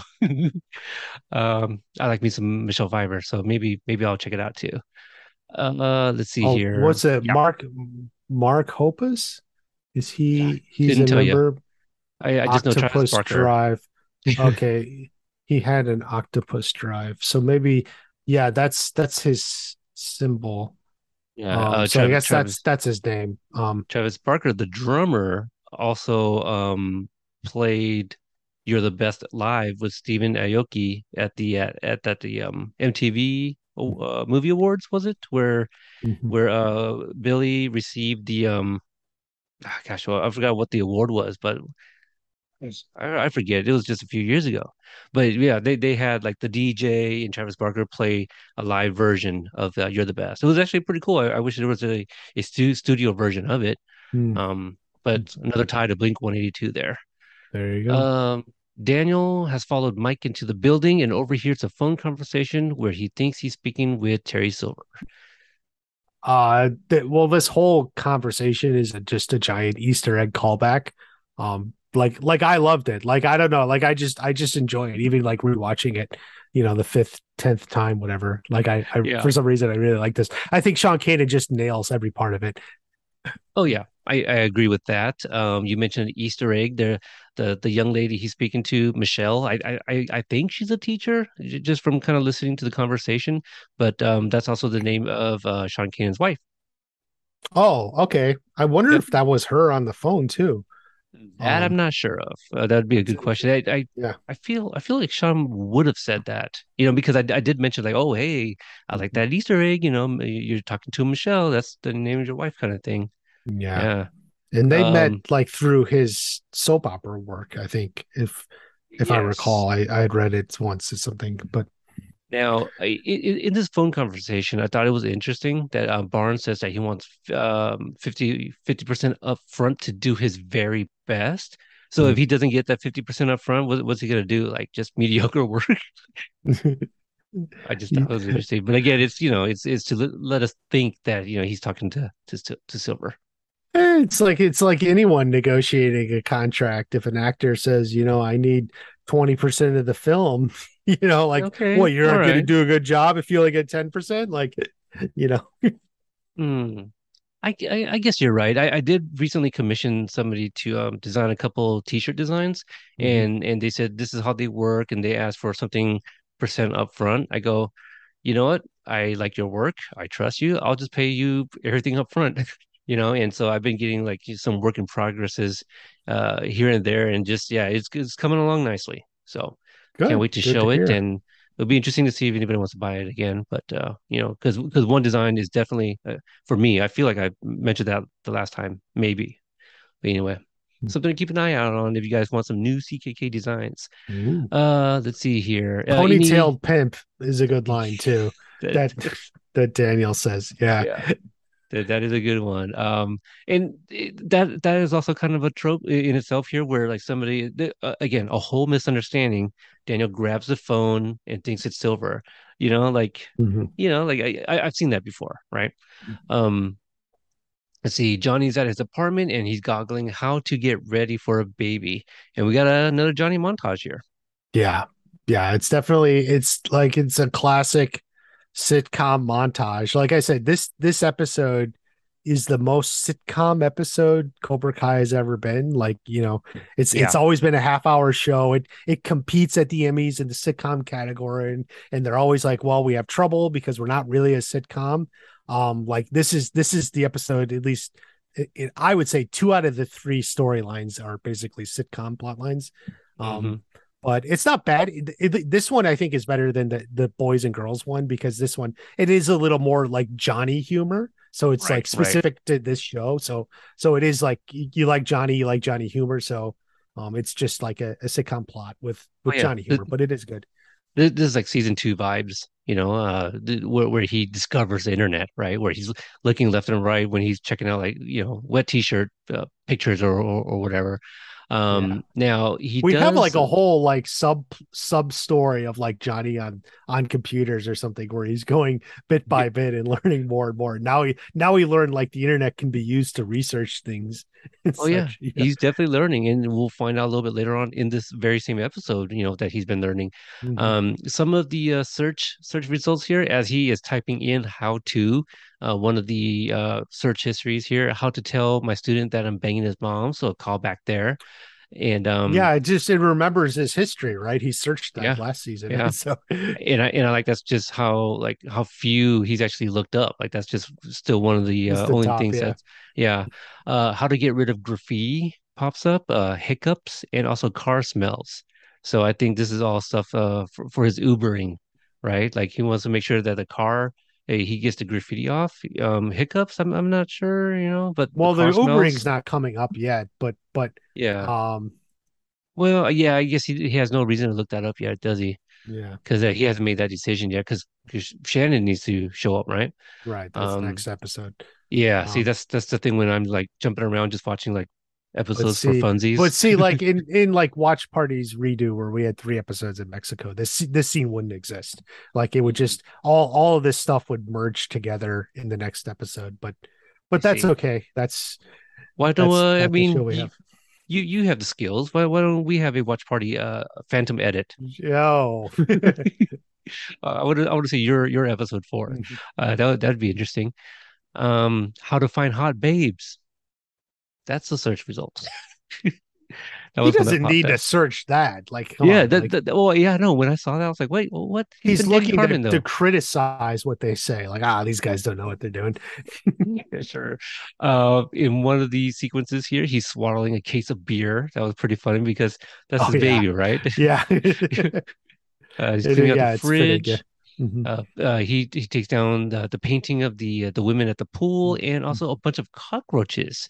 That's kind of like your runny ham, right? With the ham juice, it's just kind of like it's pretty gross. That was kind of gross. Yeah, the cockroaches were freaky. He's been sitting on this couch for 4 seasons, right? It reminded me of Joe's Apartment. You ever seen that one? No, the Jerry O'Connell, same kind of thing. He's got an apartment full of, is it cockroaches? It's been so long since I've seen it, but gross. Another gross movie. I like when he's fumigating though, and then like takes a swig of the beer. I'm just glad the pesticide didn't rise too high up. Yeah, yeah. Anything else on that one there? I think we covered all the bits of the montage, so it's okay. Yeah. So we go back to the Agora furniture store. I'm not sure if that's pronounced correctly. Daniel and Mike, they're both apologizing to each other, and this seemed like a sequence that Sean very much appreciated. The whole apologizing part, you know, to kind of show where Mike is now. Yeah, you know, tying up, you know, or fixing, or not fixing, but like just sort of like tying up from Karate Kid 3, closing that gap. Mm-hmm. I think it's good. I think like I said, this is sort of the way I thought it was going to be. The only thing I got wrong is I thought he would still be in karate. In fact, like what got me is he's like, I was banned from karate, and all I could think is like, how did he got banned from karate because of the tournament, but like he didn't even get like disqualified from the tournament while it was happening. And like, if you want to make a conspiracy theory, you could say Pat Johnson was actually paid off, which is why Terry Silver. Yeah. Which is why, which is why he didn't get disqualified, even though he should have been, and then later was banned. And I could even extend that theory that he was paid off in Karate Kid 1, but differently, because he was paid off because Cobra Kai won like for the last 5 years. So he's paid off so that Cobra Kai wouldn't win. So that's how it was paid off. And then I was saying Daniel, and it wasn't like Miyagi. It was just some random person didn't want Cobra Kai to win. So there's your conspiracy theory. Oh gosh. Yeah. The whole, Terry Silver bribing Pat Johnson. That's actually very interesting because like how you say in this world, there's like no law enforcement. Right. I guess just about every ref is crooked. You know, there's no good ref here in the 30 plus years of the All Valley that we've seen on film. But yeah, we learned from Mike that apparently has been eating at him. You know, that he thought that like reaching back out to apologize or when I would trigger something, and that he just thought it was best to kind of leave it in the past. This is also where we find out, you know, some more backstory of, you know, how his late father-in-law told him how, you know, use your hands to build furniture instead of karate and all that. Now, Mike Barnes mentions like, oh, hey, you know, I know you've been doing well for yourself. I've seen your commercials. So does Agora not have commercials? Like, you know, or does Daniel not watch TV and maybe has never seen Mike Barnes, like Furniture King? Maybe not. If it's like a local store that's, you know, mostly expanded on word of mouth or other forms of advertising. Like TV is expensive. So it's not unheard of to me that they didn't. Like, I think there's a lot of furniture stores that don't advertise on TV. So yeah. So we're back at the spa and we see Sam inside the pod, and this is where we see her quote unquote self-actualizing. Your thoughts?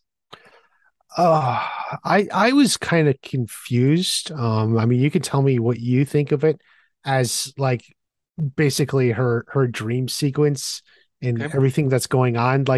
Like every time I come up with like an idea of what this is, like there's like a counter example that makes me question. So I think I was thinking like, is it things she's running from? Like, so like Daniel says La Russa 2.0. While in season 4, she didn't want to be La Russa 2.0. She was finding her own way. So like, is that something she was running from, La Russa 2.0? And then Sam and Yasmin say you're one of the girls. Right. So is that she decided she didn't want to be? So was she running away from that? Even though at the time she wasn't, but then later, like is she running away from those memories of that? Is that something like she's running from? Because they're wearing the Laker girls outfit from the first season too, right? And I remember when we first saw that image, you mentioned in I don't know if it was a live stream or one of your videos that you thought that these were like insecurities of hers. I kind of forget the words that was like another thing, like insecurities, which I think that, you know, it could be that too, which is why she's running from it. I love what you had to say about that very specific moment of the last time we saw them in the Laker girls uniform, because Sam had her chance to step in and back up Aisha, which she did not. And so, it was a bad moment for Aisha. So is that like, is this like a regret for her? Like, see, it's not all regrets, because like La Russa 2.0 isn't a regret, but it could be, you could say something she was running from or something. So like, that's why, like, I can't find like a common theme among all of them, like other than that, there's just moments that happened. I guess my thought was that these were what she thought other people were perceiving as her. And you probably have some counters for this, but like Daniel, you mentioned 2.0, right? Like she thinks that Daniel only sees her as kind of like his legacy. Yaz and Moon, you're one of the girls. Like that's all they see her as. But, you know, she's more than that. Like, she's also like, you know, into karate and all that. I'm not sure that maybe not be sexy, but Robbie. But see, Yasmin and Moon see her as like a karate, their karate friend, like, right? Like, I don't know. Continue with your idea though. Yeah. Go ahead. So Robbie says, you're the girl that broke my heart. Right. So like Robbie only sees her as like the ex-girlfriend kind of thing, you know? Right. And see, and in my thing, I said that's another thing she's running from, because it is literally something she has never addressed, it that she cheated on him. I said I think it might have been better if he had said instead, you're the girl, you're the one who cheated on me.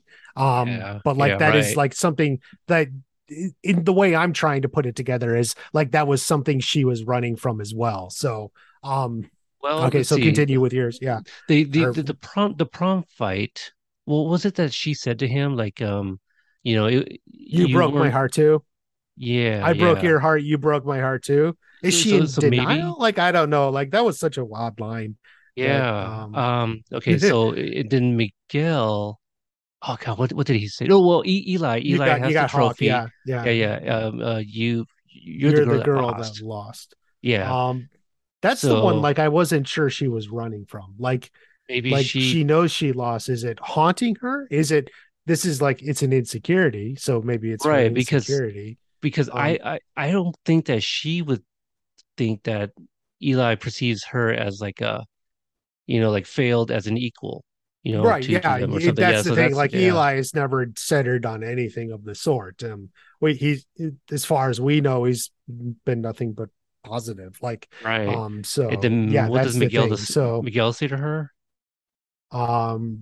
You're my girlfriend, and that's the one I have trouble too. Is like, is she running from being his girlfriend? Like, not at this point. Like, so. Right. Well, the fact that he is not giving her the space that she hasn't yet decided on that she wants. Oh, we'll get to that point later when she literally mentions it.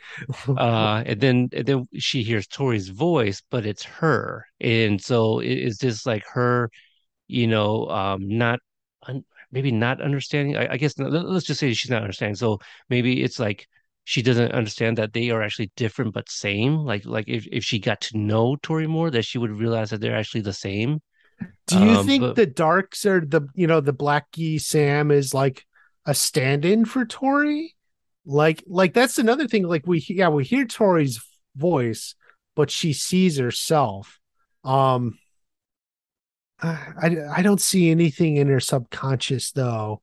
Like if this were in her subconscious, like that would make that connection. Like, oh, I'm just like Tori, but we're different, but same. Like I don't even see that in her subconscious. Like, right. I mean, because also like just their background. I mean, that's like the hugest of differences, right? It's just like they come from, you know, different upbringing, and broken home. Like, you know, like I don't see anything.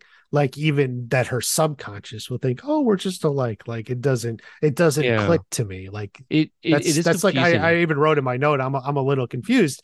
And like I said at the beginning, sometimes I actually think maybe the writers were a little confused. Like they had this idea of this really interesting scene and like wrote these things in. It's like, well, what's tying it together? I mean, I'm giving you my best guesses. I don't know. Sure. Yeah. And then Dark Sam, like she seems to be winning before Moon interrupts too. So like, what is that about? Yeah. So a lot of questions for sure. Yeah. Okay. Any other notes? A mirror match is like Cobra Kai, Mortal Kombat. So I do like a mirror match. So I thought this was like for what it's worth, the fight itself was fun to watch. Mary versus her stunt double, like so. Right. What was her name? It starts with an S. Her stunt double's name. Yeah. Oh, I forgot. I don't know. I knew it at some point, but because I believe she also kind of doubles for Alicia as well. Maybe. Yeah. But anyway, I just kind of piggyback on your Mortal Kombat comment. The mirror matches, usually your mirror is stronger, you know. So it does take a lot of skill to defeat your mirror self in that game. And I think Mary said in an interview it was her idea to have the Sai. I guess it was going to be like nunchuck versus bow staff, but. Mary's like, oh, can I do the size still? I think that was mine. Is it yours? I think so. At PaleyFest, I believe that does sound right. But that was before it came out. Because she might have talked about the size in season 4 for demonstration. Yeah. That was for the demonstration. Yeah, that's what we're talking about. Okay, yeah, but the fight. Yeah, I watched an interview somewhere where she said she asked them if she could. Like the Dark Sam or whatever could do the size or something. Okay. Let's see. We check back in with Chosen briefly, who appears to be a little anxious inside the car. And it sounds like Daniel had just filled Mike in about Terry's return. Yeah. And so the Barnes is nervous, right? And this is where he talks about the lawyer. Let's see. Barnes is not liking what he's hearing about Daniel, or hearing from Daniel about Silver. And I really like this because it puts a smile on my face, you know, where they're kind of play fighting. Where he's like, well, you know, if you ever want a rematch, he's like, yeah, you know, what about this? What about this? Oh, it's to the left. Like, I love that because they just look like they're having so much fun. But my next note was like, how fast was Chosen? You know, because like if you think about the Karate Kid Part 2, like I feel some of us have brought up like, wow, Daniel and Kumiko just saw Chosen, you know, fighting American soldiers. And then at the bar, he's already like taking a shower, you know, like fixed his hair, you know, like he's fast. And so, so apparently, but by the, like, you know, we saw Chosen in the car. So did it cut? And then like Chosen started leaving at that point, or did he see them like start play fighting, runs in, beats up four guys, and then he's there? Like he's pretty fast. Yeah, I didn't think about, did he beat the guys up when he saw them play fighting, or did he already beat them up? I think he was already like, yeah, when he was like checking his watch and stuff, I think that's when he's like, you know what, I'm going to go see what's going on. So I think he was already beating up those guys. And then by the time he saw them play fighting, like, you know, that's when he ran, right? Yeah, Daniel didn't come back. He had assumed Daniel had been captured and was being held captive by Barnes, and Barnes was cutting off his legs. So it's a natural assumption, really. Oh, so. Sure, yeah, absolutely. You mean they set that up, right? You saw all those tools, and so like Chosen's probably only thinking the worst. I did think it was funny. Like I legit had a laugh out loud moment when Chosen stomps on Barnes's foot. He's like really going aggressive at him. But my question is like, where's Phil? Where's that guy who earlier when Daniel came and took the phone, he's like, oh, you know, is everything okay? He's like, oh, it's all right, Phil. Like, where is he? Is he calling the cops or? It's with a customer, you know. Oh, okay. All right. That's fair. Yeah. Whole misunderstanding. Chosen says, you better call the ambulance. And so, yeah, he took down four guys. So like, how did that go down? Like, did he walk up, you know, in those guys, like they put down their you know, whatever they're carrying, just like any bad guy from Teenage Mutant Ninja Turtles, right? When they see a turtle, they just put everything down and start getting ready for a fight. Like, I want to see that one too. Like, how did that go down? Or did Chosen just like jump in and just take them all down, just thinking that they're bad? Period. Yeah. Because Daniel said like, oh, he's hired some goons to work for him or whatever. Yeah. So, oh man. We're back at Johnny's. We see him putting together maybe a cabinet. I'm not exactly sure. And Miguel arrives. Something like IKEA. Like I thought, like it was IKEA. Like, oh sure. Yeah. I mean, maybe from Agora. You know, we don't know. You know, is that maybe they have? No, I think Barnes sells higher quality stuff. Oh sure. So. Yeah. No, I'm totally joking. But yeah, Miguel he arrives and asks for some advice from Johnny about Sam. I think Johnny gives good advice. It's a nice scene. I don't know if it helps him. Right. But I do like you know, what was he say? He's like, oh yeah, Hawk's a stud, but I wouldn't trust that dork Dimitri. So at least he knows Dimitri's name. He does know Dimitri's name. Yeah. Yeah. You know, so Johnny says like, you know, he basically says to tell the truth and be honest. And I feel this is also something that Dimitri said in the first season. You know, just be yourself. Wait. No. Well, what Dimitri also said slow your roll in the first season. So yeah, it was season 3. Yeah, it was season 3. You know, he said he was just being himself. That's how he got Yasmin. But I feel did Eli say that in season 1? I kind of forget. I don't think so. My only one other note from the sequence is that Johnny mentions that, you know, he offers Miguel something to drink. Like, oh, I got a fridge full of milk. Well, first off, the baby's not born yet. Number one. Number two, by the time the baby is born, that's all going to be expired. Milk is bad. Yeah. So I think Johnny's doing it for himself. The milk, like he's like, I got to eat healthy or something. Okay, I like that. I like that better, actually. You know, he's cutting, you know, the when he was fumigating, you know, with the pesticides or whatnot, that was his last course, right? Yeah. You know? No, it's not. Yeah, he swaddled the baby and then like broke all the stubbies or whatever. Yeah. We go back. Let's see. No. We're back at Mike's furniture store. Yeah, we're getting more details about Terry's deal with Mike here. Some of my notes here. Actually, my only note is the shady attorney with the contract. Okay, and this is where the attorney is. Yeah. Okay. Yeah, mm-hmm. And I'd never heard this word before. Tufted blue suede, which I feel I'm not like a suede furniture guy. Yeah. Okay. I don't know. All right. That's fair. But just like usually like suede furniture, like couches. Like my in-laws, they have a suede couch. I don't know. It's tufted, but that couch, though it feels nice sitting on it, it's not the not comfortable. You know, like so I couldn't imagine sleeping on it.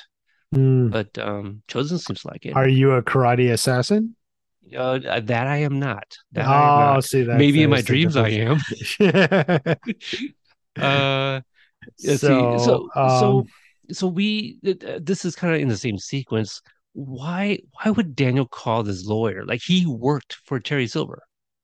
Even if he no longer works, like, you know, let's say he retired, right? He couldn't disclose like a contract for his former employee. Yeah, probably not. Yeah, but you know, like maybe. Because plot, right? Because story, like I mentioned this in, I don't know if it was the first or second episode, but it's convenient, you know. If Daniel doesn't leave that voicemail, it's not sexy, right? It's not as suspenseful as it is at the end. Yeah. But yeah, it's just like my question was like, why would you call Daniel? Like that's just, yeah, that's it's not very smart. Let me go to the office and pay a visit. That would actually probably work better, but Daniel is impatient. You know, he just wants to call. Yeah, so.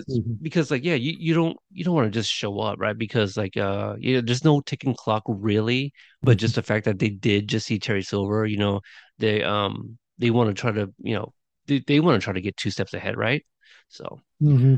I was just saying that I do like this scene, like the callback where he's talking about how like he made them put it in writing. Oh, right. Yeah. I made him like, that was just funny. Cause I really enjoy all this Mike Barnes stuff. Yeah. And I thought Daniel bought the couch too. Not necessarily. I'd not chosen. Cause like, that's true. Because like the golf, it's going to Daniel's house. Yeah. That's fair, you know. Yeah. We don't know how much money Chosen's got. I mean, I don't know. You feel that he's got to be pretty well off, right? Like he's probably got stuff that was given, you know, he inherited from Sato.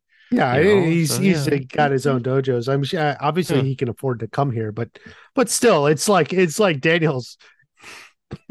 It's Daniel's room.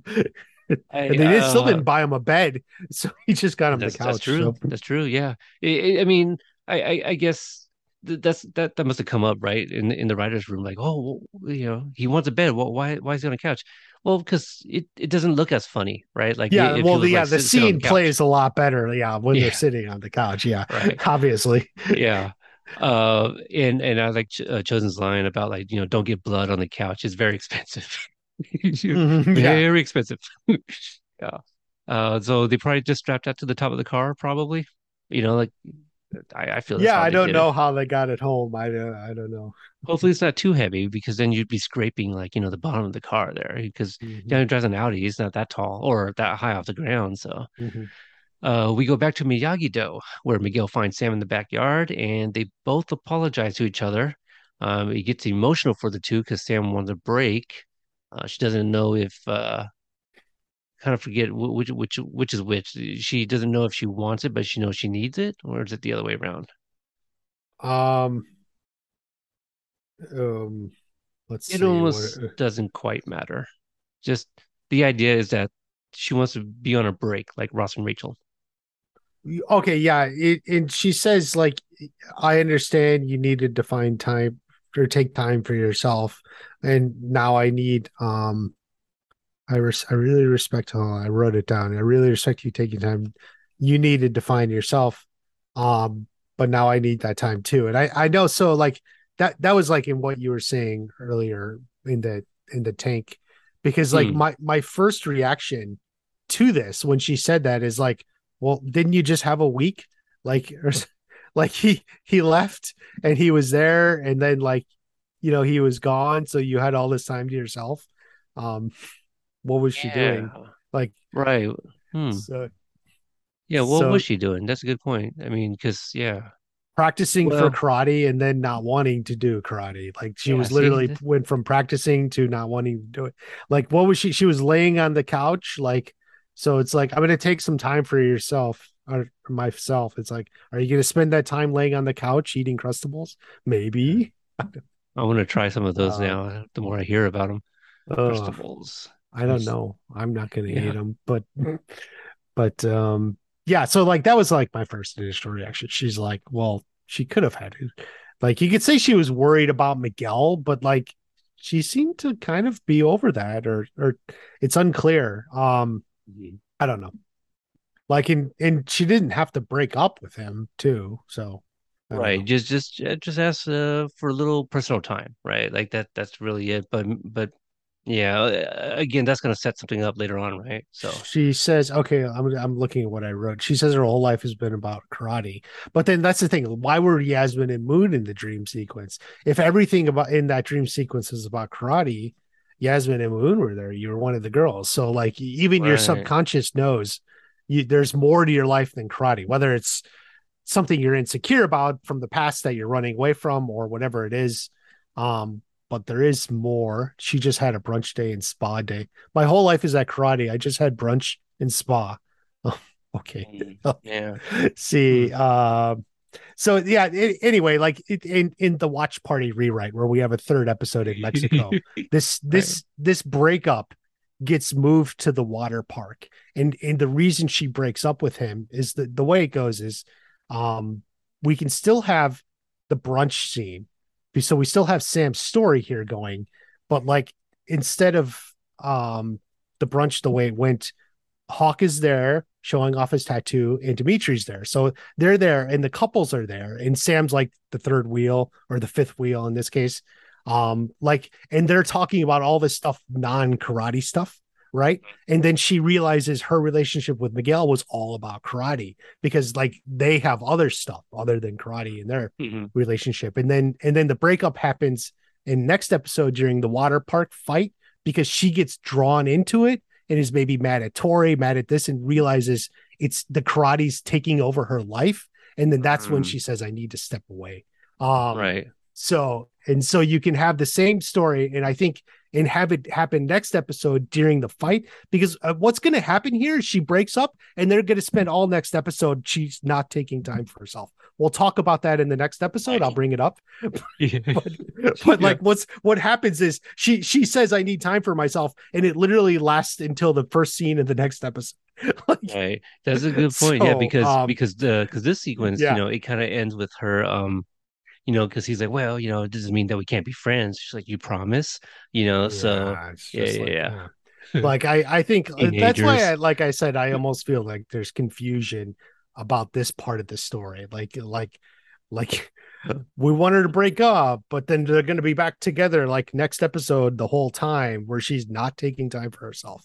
You know, we'll talk about that next episode. But absolutely. And we've mentioned this before, too. I kind of forget which episode, but, you know, we hear about how they have all these cards, you know, in the writer's room on the wall, and they continue to kind of move things around. So I bet you there was just some moving things around there like, well, this just fits better over here. And then because of that, that's, you know, that's the product of what we have for episode 3. I strongly suspect they went into the writer's room with a hard decision. Mexico was going to be 2 episodes. You know, it could be production reasons, the budget, whatever.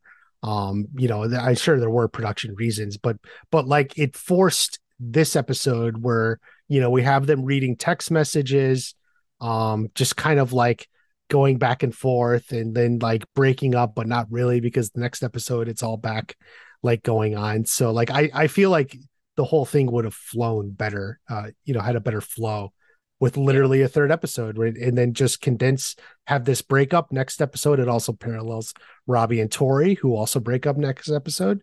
And then you just condense Johnny's Uber and the baby stuff all just condense it all together. And that was the theory. And I'll talk about it more next episode. Okay. And then that'll be it, guys. I'm not going to do this the whole season. But okay.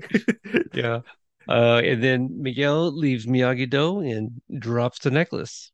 Yeah, which is conveniently never seen again.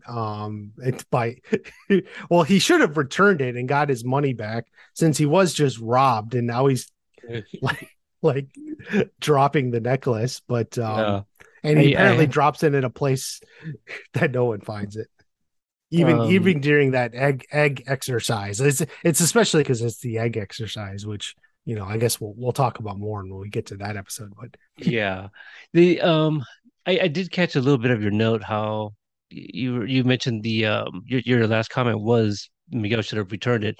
I agree, and I was thinking, well, let me see if I can find a reason maybe why he decides to leave it there. You know, money aside, maybe this is like even though they just kind of promised, we can still be friends or whatnot. He bought that for her, right? Because they were still together. Now that they just broke up, this is like RIP necklace, right? This is good. I'm gonna leave it here because this is where we ended. There's no point in me taking it home. Again, not a satisfying explanation, but again, if he doesn't want to think about the money, it's not worth it to him right now because he's heartbroken, open mouth crying Miguel, right? So. Yeah, very emotional. Here's the thing. Does he ever intend in this moment? Is he ever imagining he'll come back to Miyagi-Do? I know Daniel closed the dojo, right. but he's closed. Well, is he thinking, "Oh, it's closed for good"? Kids are—they're not going to think that far ahead. And he's very emotional right now. Yeah. He just saw a gun for the first time, probably. Right, And then he got a text message without an emoji. It's been a roller coaster, I'm telling you. No emoji. Yeah. That's a roller coaster this kid's gone through.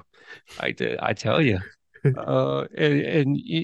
just emoji. If they didn't react, Miguel might like reactions. We don't know. Yeah, that's true. If only you were there too. I'm like, oh my God, Miguel, you didn't get a reaction. We got to call for help. We're back at Johnny's apartment and he's hanging up some new art. Carmen comes over and to her surprise, Johnny had baby proofs his humble abode and is speaking like a grown-ass adult. Stick your finger in the socket. That's except for that. Yeah, he challenges her to do so. I do like that. But yeah, no, he's just making some sense, and she can tell that he's been doing all of the goggling baby can hear sound, and that's also something that I read when I was 17 when I had my first son or first child, and I used to sing to his mom's belly when he was still in there, so same kind of thing. What Sabbath, Metallica? What'd you sing? Oh yeah, the Everly Brothers. No, it was an R&B song.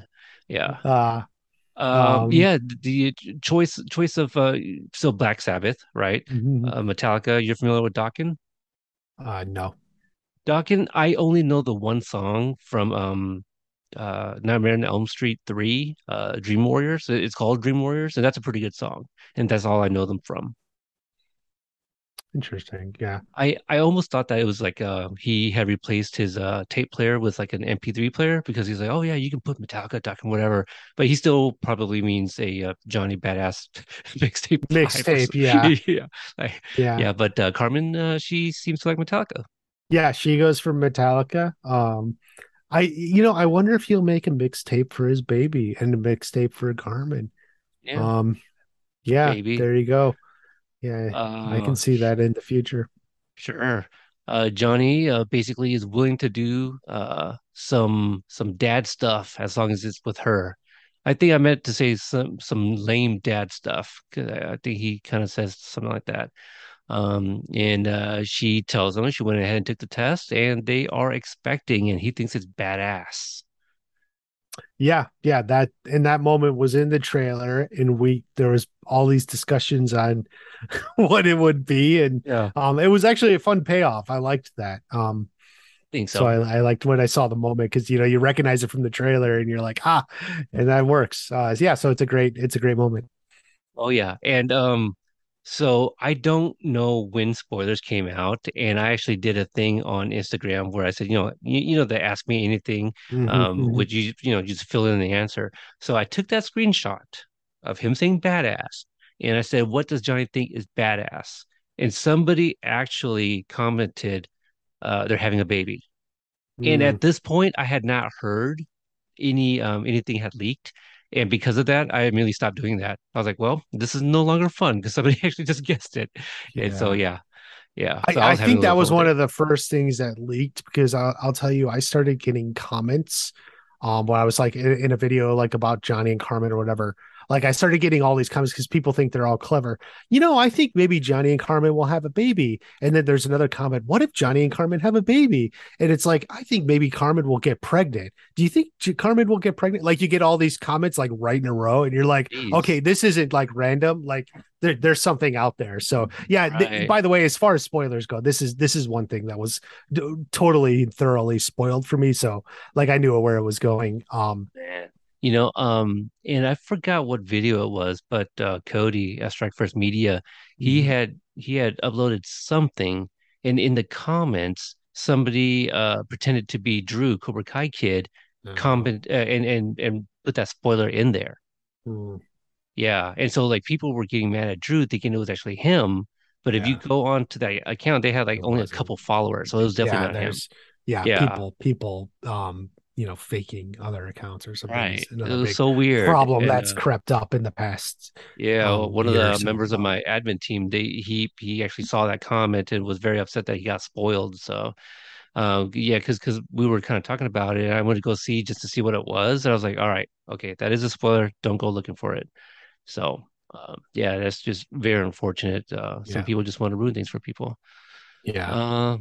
Let's see. We go back to the Encino Oak Country Club. Daniel is in a steam room by his lonesome and wearing a robe. A little weird. He greets another member, only to hear the voicemail he left for Terry Silver's lawyer played back to him. And it's Terry wearing just a towel. Very ominous. It's very ominous. Very scary stuff. It's really good. You thought I was talking to her. I said Terry Silver, and she thought I said Siri. So I'm looking up bath stuff. I thought this was great. You know, just a cloud of smoke, and then slowly he walks in. A little weird how he found Daniel in there, but again, Daniel wearing a robe in a steam room. Okay, that's weird. You ever been in a steam room? Yes, I have. Daniel's just Daniel wants the extra sweat. He's gotta keep those guns hidden, I guess. He doesn't want to get called on the cops for carrying, right? So it's trouble. It's trouble. Yeah. Let's see here. And then Terry says that I'll point out, I didn't even realize he was wearing a robe until you brought it up. Oh, interesting. I didn't even notice. I'm just watching the scene. I'm not even paying attention to like you're in a steam room. Like, I mean, what you're saying, that makes sense. Like, if he wants to sweat even more, then yes, but also like it's already a steam room. Like it's already a steam. Yeah. Right. Yeah. It's kind of crazy, but I I didn't even think of that until you mentioned it. Yeah. So Terry says that they're going to be seeing a lot more of each other, and they after he goes pay his old friend a visit, then he's going to deal with him. So he's got some words for him there. And then we see Mike Barnes pull up in his vehicle, only to find his store on fire. I remember my immediate reaction. So I was watching this late at night, I had the screeners, everybody was asleep. And so I didn't have the volume up too loud. So I didn't hear the crackling. So I actually didn't know. It happened too quick for me to kind of even guess what Mike was looking at. So when I saw it, it was actually very, very shocking. Yeah. I mean, I was totally shocked too. And it's funny because, the fandom made so many guesses. What's going to burn? And that it was, the furniture store, which was, yeah, I was really surprised by it. I didn't expect it at all. I've actually been trying to find the tweet, and maybe you remember this, but I feel it was before season 4, and it was just one of those moments, one of those days where I was like, man, you know, if we keep upping the stakes, we've seen Miyagi-Do got broken into in season 3. We saw a fight at the LaRusso house.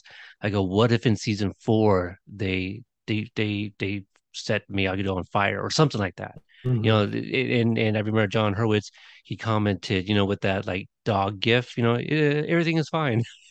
You know, oh. I was like, oh no, and yeah, I don't remember what I actually typed out because I can't find it. I've typed in Miyagi-Do fire, Miyagi-Do burn, you know. So I was like, man, what the hell did I write? But I'm sure it's there somewhere. Mm-hmm. Yeah. Anyway, I want to find that because I want to see when it was that I kind of guessed that, because it never happened. But you know, we saw Mike's furniture store on fire, but. So that's it. End Snake. I actually don't know if I have said End Snake in the last couple episodes, but there it is. Yeah, a solid episode. But I love the Mike Barnes stuff. Dude, yeah, really good. Yeah. Just a great way. Obviously, the biggest disappointment is he's only in 2 episodes, but yeah, for what we had here was a lot of fun. Absolutely. So let's see what the people in the group page thought about this episode. I solicited for feedback and comments and questions. And let's see here. Starting at the very top, we got one from Dorian. He says, the return of Mike Barnes was the most wholesome part of this episode. His interaction with Chosen and Daniel is priceless. Yes, after the fight, definitely. But wholesome, I would say it's actually Johnny, you know, cleaning up for the baby. But if you're literally using the word wholesome, but definitely it was a great moment for sure. I would say the play fighting between Daniel and Barnes was wholesome. That was, you know, I would go as far as calling it cute. The play fighting. Yeah. That goes for it. What I liked, you know, we didn't even mention when the picture came out, we spent forever trying to figure out where he was right. With every sort of thing. And I even remember looking back there to see there's a couch and then there's another couch. Where could that be? There's these different couches. Like, upscale lounge. We saw like bottles, like water bottles of sorts, you know. Right? Like is that a bar in the background? Yeah. It didn't come up. Yeah, why were all the couches? Yeah, not even close. Ron says, I love what they did with Mike Barnes. He's reformed and become a good guy, but still has the bad boy of karate lurking just beneath the surface. Also, in one scene, Chosen says they need to call an ambulance for all the guys whose asses he just kicked, and we even see them on the floor after the beating. Mm-hmm. Then in the very next scene, they're up again and putting the couch in Daniel's car. Do you think Chosen used Miyagi's healing touch technique on them? I didn't think of that, but yeah, that's true. Yeah, you're right. Like they were pretty hurt. Maybe it was just the pressure points, you know, which goes away after a couple minutes. Feel one guy was bleeding from the nose. Yeah, I do think, and so, I think he's still bleeding when you know. when the couch. That's why he doesn't want to get blood on it. But it's a good point. To answer the question, yes. Yes, obviously. Yeah. Yeah. He's a karate assassin - Miyagi healer. So there you go. Jennifer C. She says, I was surprised, but not really surprised at Carmen's pregnancy. Of course, watching Johnny's antics, the inference sees the YouTube video and stuff with that was funny. And I felt so bad for Mike. A small part of wonders, is he still working with Silver? Maybe she meant like her initial viewing, she was still kind of wondering. I think maybe some people were. I think a lot, yeah. David M. I have not seen this name in a while. Maybe he left the feedback previously, but I know he's been in the group for a while. He says, I didn't know it was possible, but I actually felt bad for Barnes by the end of the episode. The guy was just living his life when Daniel showed up out of nowhere and sucked him into his beef with Terry Silver. Yeah, I agree. I felt bad as hell. Absolutely. Yeah. Yeah. The Bad Luck Karate War goes with Daniel. It is. It's Laruso's just bad luck. There's this sphere of karate war around him wherever he goes. So yeah. This is from Chiara from Sicily. She says the interaction between Daniel, Mike, and Chosen was great. It was nice to see Mike, quote unquote, the bad boy become a good person, and Johnny was very sweet to worry about preparing for the baby's arrival without even being sure that a baby would actually arrive. Too bad for yeah, absolutely. Too bad for the moment he moved the sofa cushion and bam, my phobia. I had to stop because I felt like throwing up, and it spoiled the poetry. It spoiled the poetry of the scene a little. And again, she's from Sicily, but yeah, the cockroaches. She's scared of. I mean, cockroaches are pretty gross. That's pretty. Yeah, they definitely went all in on the cockroaches there. Boy, did they put real cockroaches on the set, and how did they shoot that? I don't know. I mean, it was very effective. However, they did it. That's definitely a question I want to bring up. Yeah. Dorian came back. Oh, one more. This episode gives us a foreshadowed delivery in 209 Pulpo. Rosa says, "Don't get her pregnant," referring to Carmen. Oh, that's true. And 503 Playing With Fire. Carmen is expecting Johnny's baby. There we go. Mm-hmm. Interesting. Jay is back. He did tell us in the group that he's not from the future. I don't know if I told you that yet. I think you posted it or you sent it to me. I saw it. Yeah. Okay. He says, I feel really bad for Miguel this episode. He's been through the ringer with Sam since they first became a couple in season 1. I understand Sam needing a little space though. I still feel bad for the kid, especially after what just happened in Mexico. Mike Barnes was a nice added touch. I love the "for you, $2,000" comment. My friends and I had a little inside joke in our 20s where we would charge more because they were my best friend. That's pretty. Yeah, I can see that. That's funny. Yeah, for sure. Yeah. Next one comes from Randy. He says, "Longtime listener, first time commenter.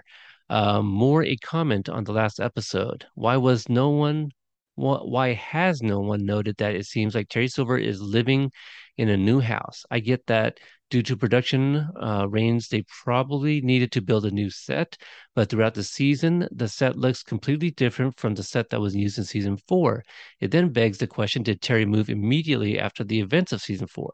If so, how did he get moved in so quickly? Or is he that rich that he has more than one palatial home in the valley?" Another related question, they went out of their way to recreate the original dojo from the film series in season 4, but how come it wasn't featured in season 5? Anything stand out for you there? Well, in regards to the house, I always took it as Silver owns multiple houses. That's just like what I thought. They did shoot at a real house. I think someone said that. I think was it Sean Kanan who talked about it? Yeah. So that it's not a set, it's a real location.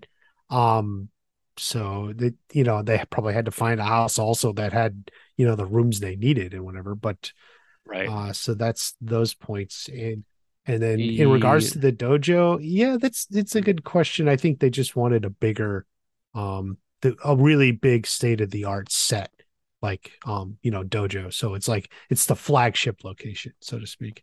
Oh, is it, so let's see. So he's talking about Johnny's Cobra Kai, right? No. I think he's talking about when they in 408 when they went to the old dojo from the movie. Because and he even says I leased it or whatever, but then they didn't actually go back there this season, so I guess it was still being remodeled or whatever. It could be that, but I think also practically they needed a bigger spot.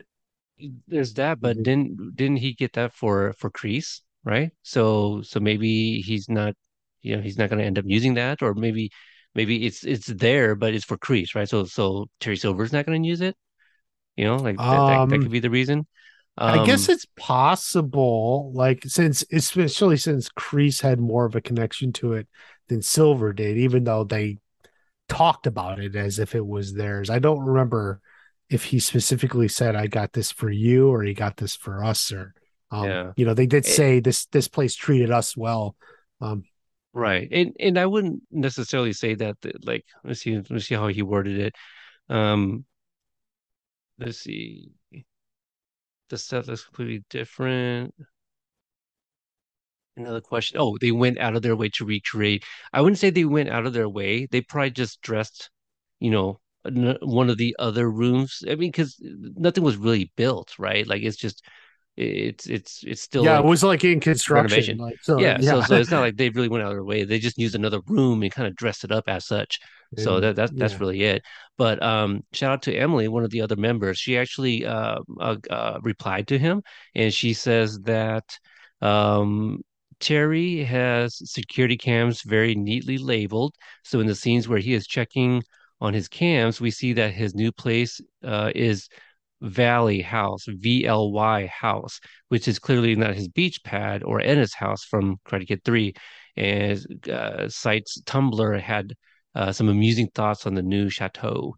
So yeah, he has cameras in the different homes that he has. So kind of to what you're saying, he's got more than one home. Okay, so, yeah. So that's what I just said. Assumed. Yeah, so thank you, Emily, for pointing that out. Yeah, I had not known. Let's see. The next one is from Patrick.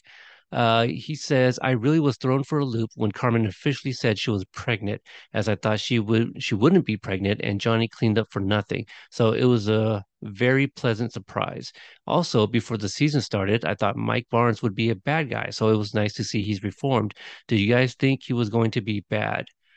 I'll let you answer that first.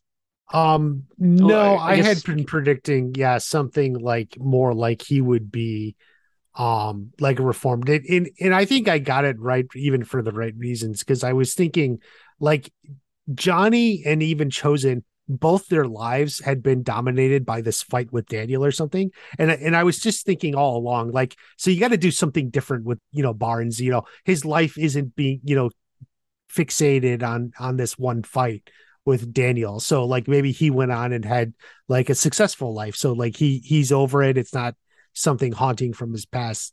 Definitely the thing I got wrong was I thought he was still in karate or something. Like I don't think anyone predicted furniture. So that's what I got wrong, but I did view him, I assumed he would be different than Johnny and Chosen. Cause when you look at those two, Johnny especially, but even Chosen still feels, the lack of honor that he needs to reclaim or something. So, maybe Barnes went on to have a successful life. That was what I was thinking all along. For me, I didn't put too much thought into it. I actually flip-flopped quite a bit, like I was just like, oh, just let bad guys be bad guys, so I was on that boat as well. But I, obviously welcomed the reformed, any villain, to be honest with you, except for like Terry Silver and Kreese. Like they just let them continue being bad because they were already like bad, grown-ups at that point. They were all teenagers, these guys. The next one comes from Allie from across the pond. She says, on my first watch, I wasn't a fan of these early episodes as I felt they were rushed and had too many storylines. However, on my rewatch, I am noticing so many new details and great lines. Anush, what did that giant Bond villain want? Also, that's a good one. It is a good one. Also, I would like to know how exactly the bed in the guest room was destroyed during the Cobra Kai home invasion. It happened off screen, I think. So, some actual like fighting, jumping on the bed, probably. You're not supposed to jump on the bed. And maybe, someone chased one of the other persons, jumped on like a trampoline. Or is she insinuating more risque activities? I don't know. Could be. I don't know. We don't know who was missing at that point. Yeah. The next one comes from Jenny. She says, I also like the Bond villain line. And my other favorite line from this episode is when Miguel is looking at the octopus necklace and asks how much it costs. And then Eli asks, do you maybe have one with fewer tentacles? Now onto my big grievance, the pregnancy. Throughout the history of sitcoms, whenever ratings were low or a character needed a better storyline, in came a family pet, a new baby, a wedding, new boyfriend, girlfriend, or a new cast member to an otherwise close-knit cast of 5 or 6. now. Usually I trust TV3 and all their choices, but I have to say, I'm not feeling good about this baby business. It's like they didn't know what else to do with Carmen, so let's give her a baby. And don't get me wrong, Johnny has some great quotable lines, but he's grown a lot over 5 seasons. Let's not have him be the bumbling idiot new dad for a season, please. We all want him to be the better dad than he was for Robbie, and a classic Johnny moment is bound to happen from time to time. And no one is expecting him to be a dad like Daniel is, but please let us not have daddy-to-be Johnny be just comic relief for season 6. Billy deserves better than that. On a side note, it was nice to see all the characters on board for Carmen and Johnny having a baby. Mm-hmm. I think they're very well aware of what, you know, like fans would think. I mean, it's very similar to what I said. I think, I don't think it's a matter of like low ratings. I think this is just how they wanted to put the story. I suspect the baby comes somewhere near the end of the series. I don't think we're gonna get the bumbling Johnny fatherhood story. He still learned some things. I guess we'll see what they have in mind, but yeah. Mm-hmm. Yeah. No, I agree. Like I don't like saying like, oh, you know, we need to remember or we need to be reminded. That's why I try to phrase it as like it's worth noting. Like, remember, TV3 is also like huge fans, you know. Mm-hmm. So like I don't want to put words in their mouth, but I'm sure that's also they wouldn't want that same reaction as well. You know, mm-hmm. for Johnny. Johnny is the lead. Mm-hmm. But I can see concerns, especially when we're starting to get like sitcom tropes, right? Like she named a few, but we also went through a few. They went through most of them, to be honest with you. And like that was my criticism of the show. It's for the first time the show feels like a sitcom. Like, and I don't mean that positively. I kind of mean that negatively, because what's always been great about this show is it's a half-hour show. Oh, it's a sitcom? No, it's actually not. It's very different than that. Oh, so it's not funny? Well, no, it's actually really funny, but it's not a sitcom. No, this show's always been hard to describe, right? Like, and that was always part of what made it so amazing is it is hard to describe. Well, it's a dramedy, it's a half hour, but it's like, you know, about karate war or karate soap opera, but it's really, really, really funny. It's got some great moments. Like it's kind of hard to describe. And this is kind of a sitcom plot. Thanks for that, Jenny. The last bit of feedback comes from Anne. She says, when the episodes dropped at midnight, I started at episode 3, having seen the first 2 eps the night before and loved them. She went to the premiere. Mm-hmm. Episode 3 on first watch was only so-so, so I was initially disappointed. I thought Rosa was way over the top excited to get breakfast from Miguel. I didn't love the camera work on the girls in the spa. It looked like they shot Sam and Moon by themselves and then pieced them together. It could be I wasn't enamored with the kids' storyline as much as I wanted to stay with the adults. Sam in the self-actualization pod was a cool effect, and I'm glad it wasn't because she was in a coma from a silver-inflicted accident like I initially thought when I saw the trailer. It's a shame they closed. Yeah, that's dark, man. Yeah. I didn't think of that. Wow. Let's see. It's a shame they closed the book on Aisha's story, because her appearing in Sam's vision would have made a lot of sense. I really enjoyed Sam and Miggy's breakup scene. Sam crying was a great moment of vulnerability, but having Miguel break down and cry 2 episodes in a row would not have been my choice if I was the actor or director. But what do I know? I also wasn't a fan of the pregnancy storyline, and I fully expected Carmen to reveal she was not pregnant, not in capitals, pregnant at the end. I'd like to know how Daniel gets a flashback to Mike introducing himself to Terry the hot tub when he wasn't there. They could have shown Mike in the dojo to show his relationship to Terry instead. The furniture warehouse is a recycled location, right? There's a BTS shot of Ralph and Billy in front of that brick wall from season 1 or 2. That's season 2 she's referring to. No. Season 3, where Johnny and Daniel go see him after he gets released from juvie. Recycled location because that is actually the building where all the sets are. That's actually, if I'm not mistaken, I could be wrong, like a different corner or whatnot, but that could also be where I bumped into Hito when I was visiting. Oh, there you go. Yeah. Maybe you have a shot of it too. Yeah, maybe. The lifts in Ralph's shoes made him look taller than Sean Kanan in a couple of shots, namely when they look out to the showroom from the back room of the store. It's okay to be 5'9", Ralph, really. Mike being a regular Joe was a good choice for the character, who I despised in The Karate Kid 3. Him wanting to apologize several times across the years, but not wanting to trigger Daniel seems like a realistic scenario an ex-bully might face. Best to leave well enough alone. Speaking of wardrobe, what's up with Daniel in a robe in the sauna? Not thirsty. I may be the only one that didn't even notice that. Maybe we're going to have to poll our audience here. Not thirsting over Ralph much, but he should have been in a towel at most. Terry showing up to threaten him. Lego Cobra Kai's version of the scene has Terry having only one towel, the one around his neck. What's more threatening? It's like Chosen in episode 1, essentially. Yeah, exactly. I don't know if you saw my... was it my quote tweet of that? I just said, hey, he's not wearing a... Oh. Let's see. What's more threatening than confronting your nemesis buck naked like the ancient Greeks? I love Chosen more and more with each episode. He's both funny and dangerous. Thank you, Anne. Yeah, all great feedback. I'm enjoying this. I'm glad that decided to do this again. Mm-hmm. A lot of great stuff. Yeah. So that's it. That's it. I want to thank everybody for leaving all that, taking the time.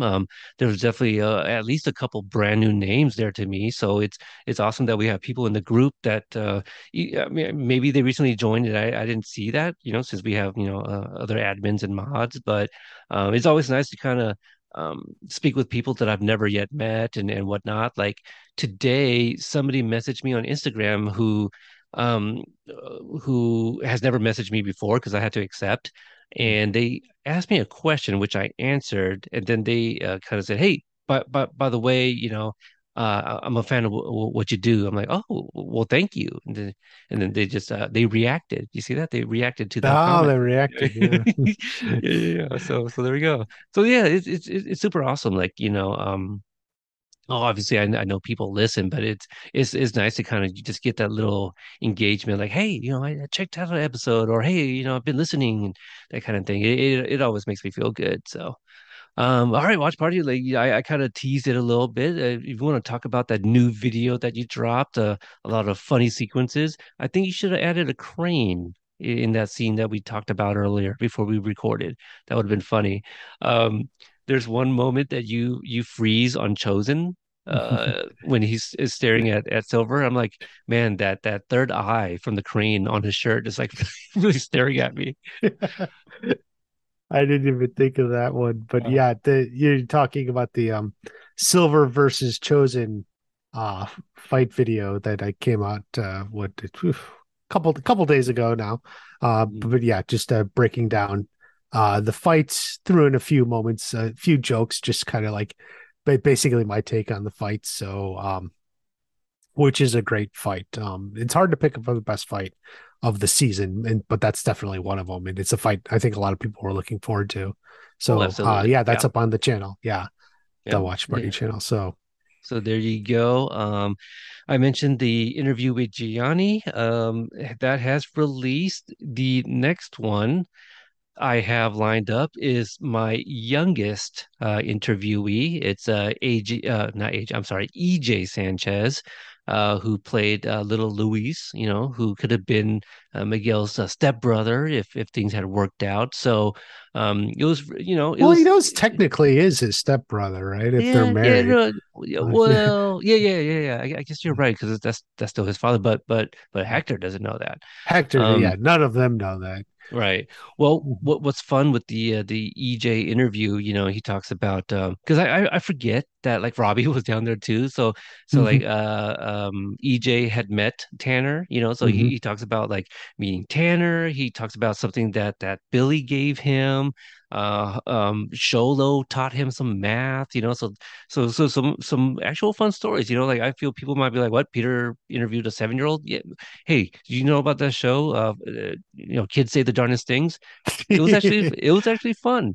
And there was one point at the end where I got to, maybe not school him, but I told EJ about like phones before they had internet and color.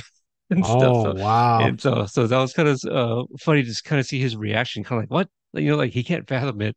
And his mom Tiffany, she was there too. So yeah, so that's fun. So EJ, Elvia, who plays Maria, she's also that's not recorded yet, but she's scheduled, and I'm in talks with at least two other people. So interviews are definitely coming. Watch Party, where can people find you if they want to give you a follow, or you know, if they haven't yet already, which I don't know why they haven't at this point. I'm on YouTube at Watch Party. You search it, you'll find me. Mostly Cobra Kai content, occasionally sprinkling into other stuff. And of course, on Twitter and Instagram, both at Watch Party 1. Yeah. Shoot him a tweet or a comment on one of his posts on Instagram, and maybe you'll get a reaction. You know, who knows? Mm-hmm. You know, for me, I am on Twitter as well at Cobra Kai Pod, and also on Instagram at Cobra Kai Companion with a K. The website is CobraKaiCompanion.com. It is almost updated. I think Gianni, since his interview just came out, is the only one not on the website, but all 121 interviews are all up there. So the next episode 4, I'm forgetting the title, but that will be our next interview or next review. Hopefully again next week, and I guess they'll do it. So until the next episode, it's normally $1,200, but for you, $2,000.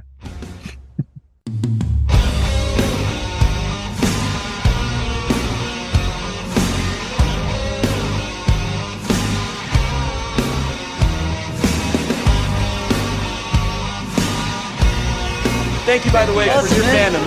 You've been great, man. You've been along for the ride the whole time. You've been cheering us on. You really get into it. You get the fans engaged. So you being here is important, and we really, really appreciate you, man. Thank you. Keep up the good work.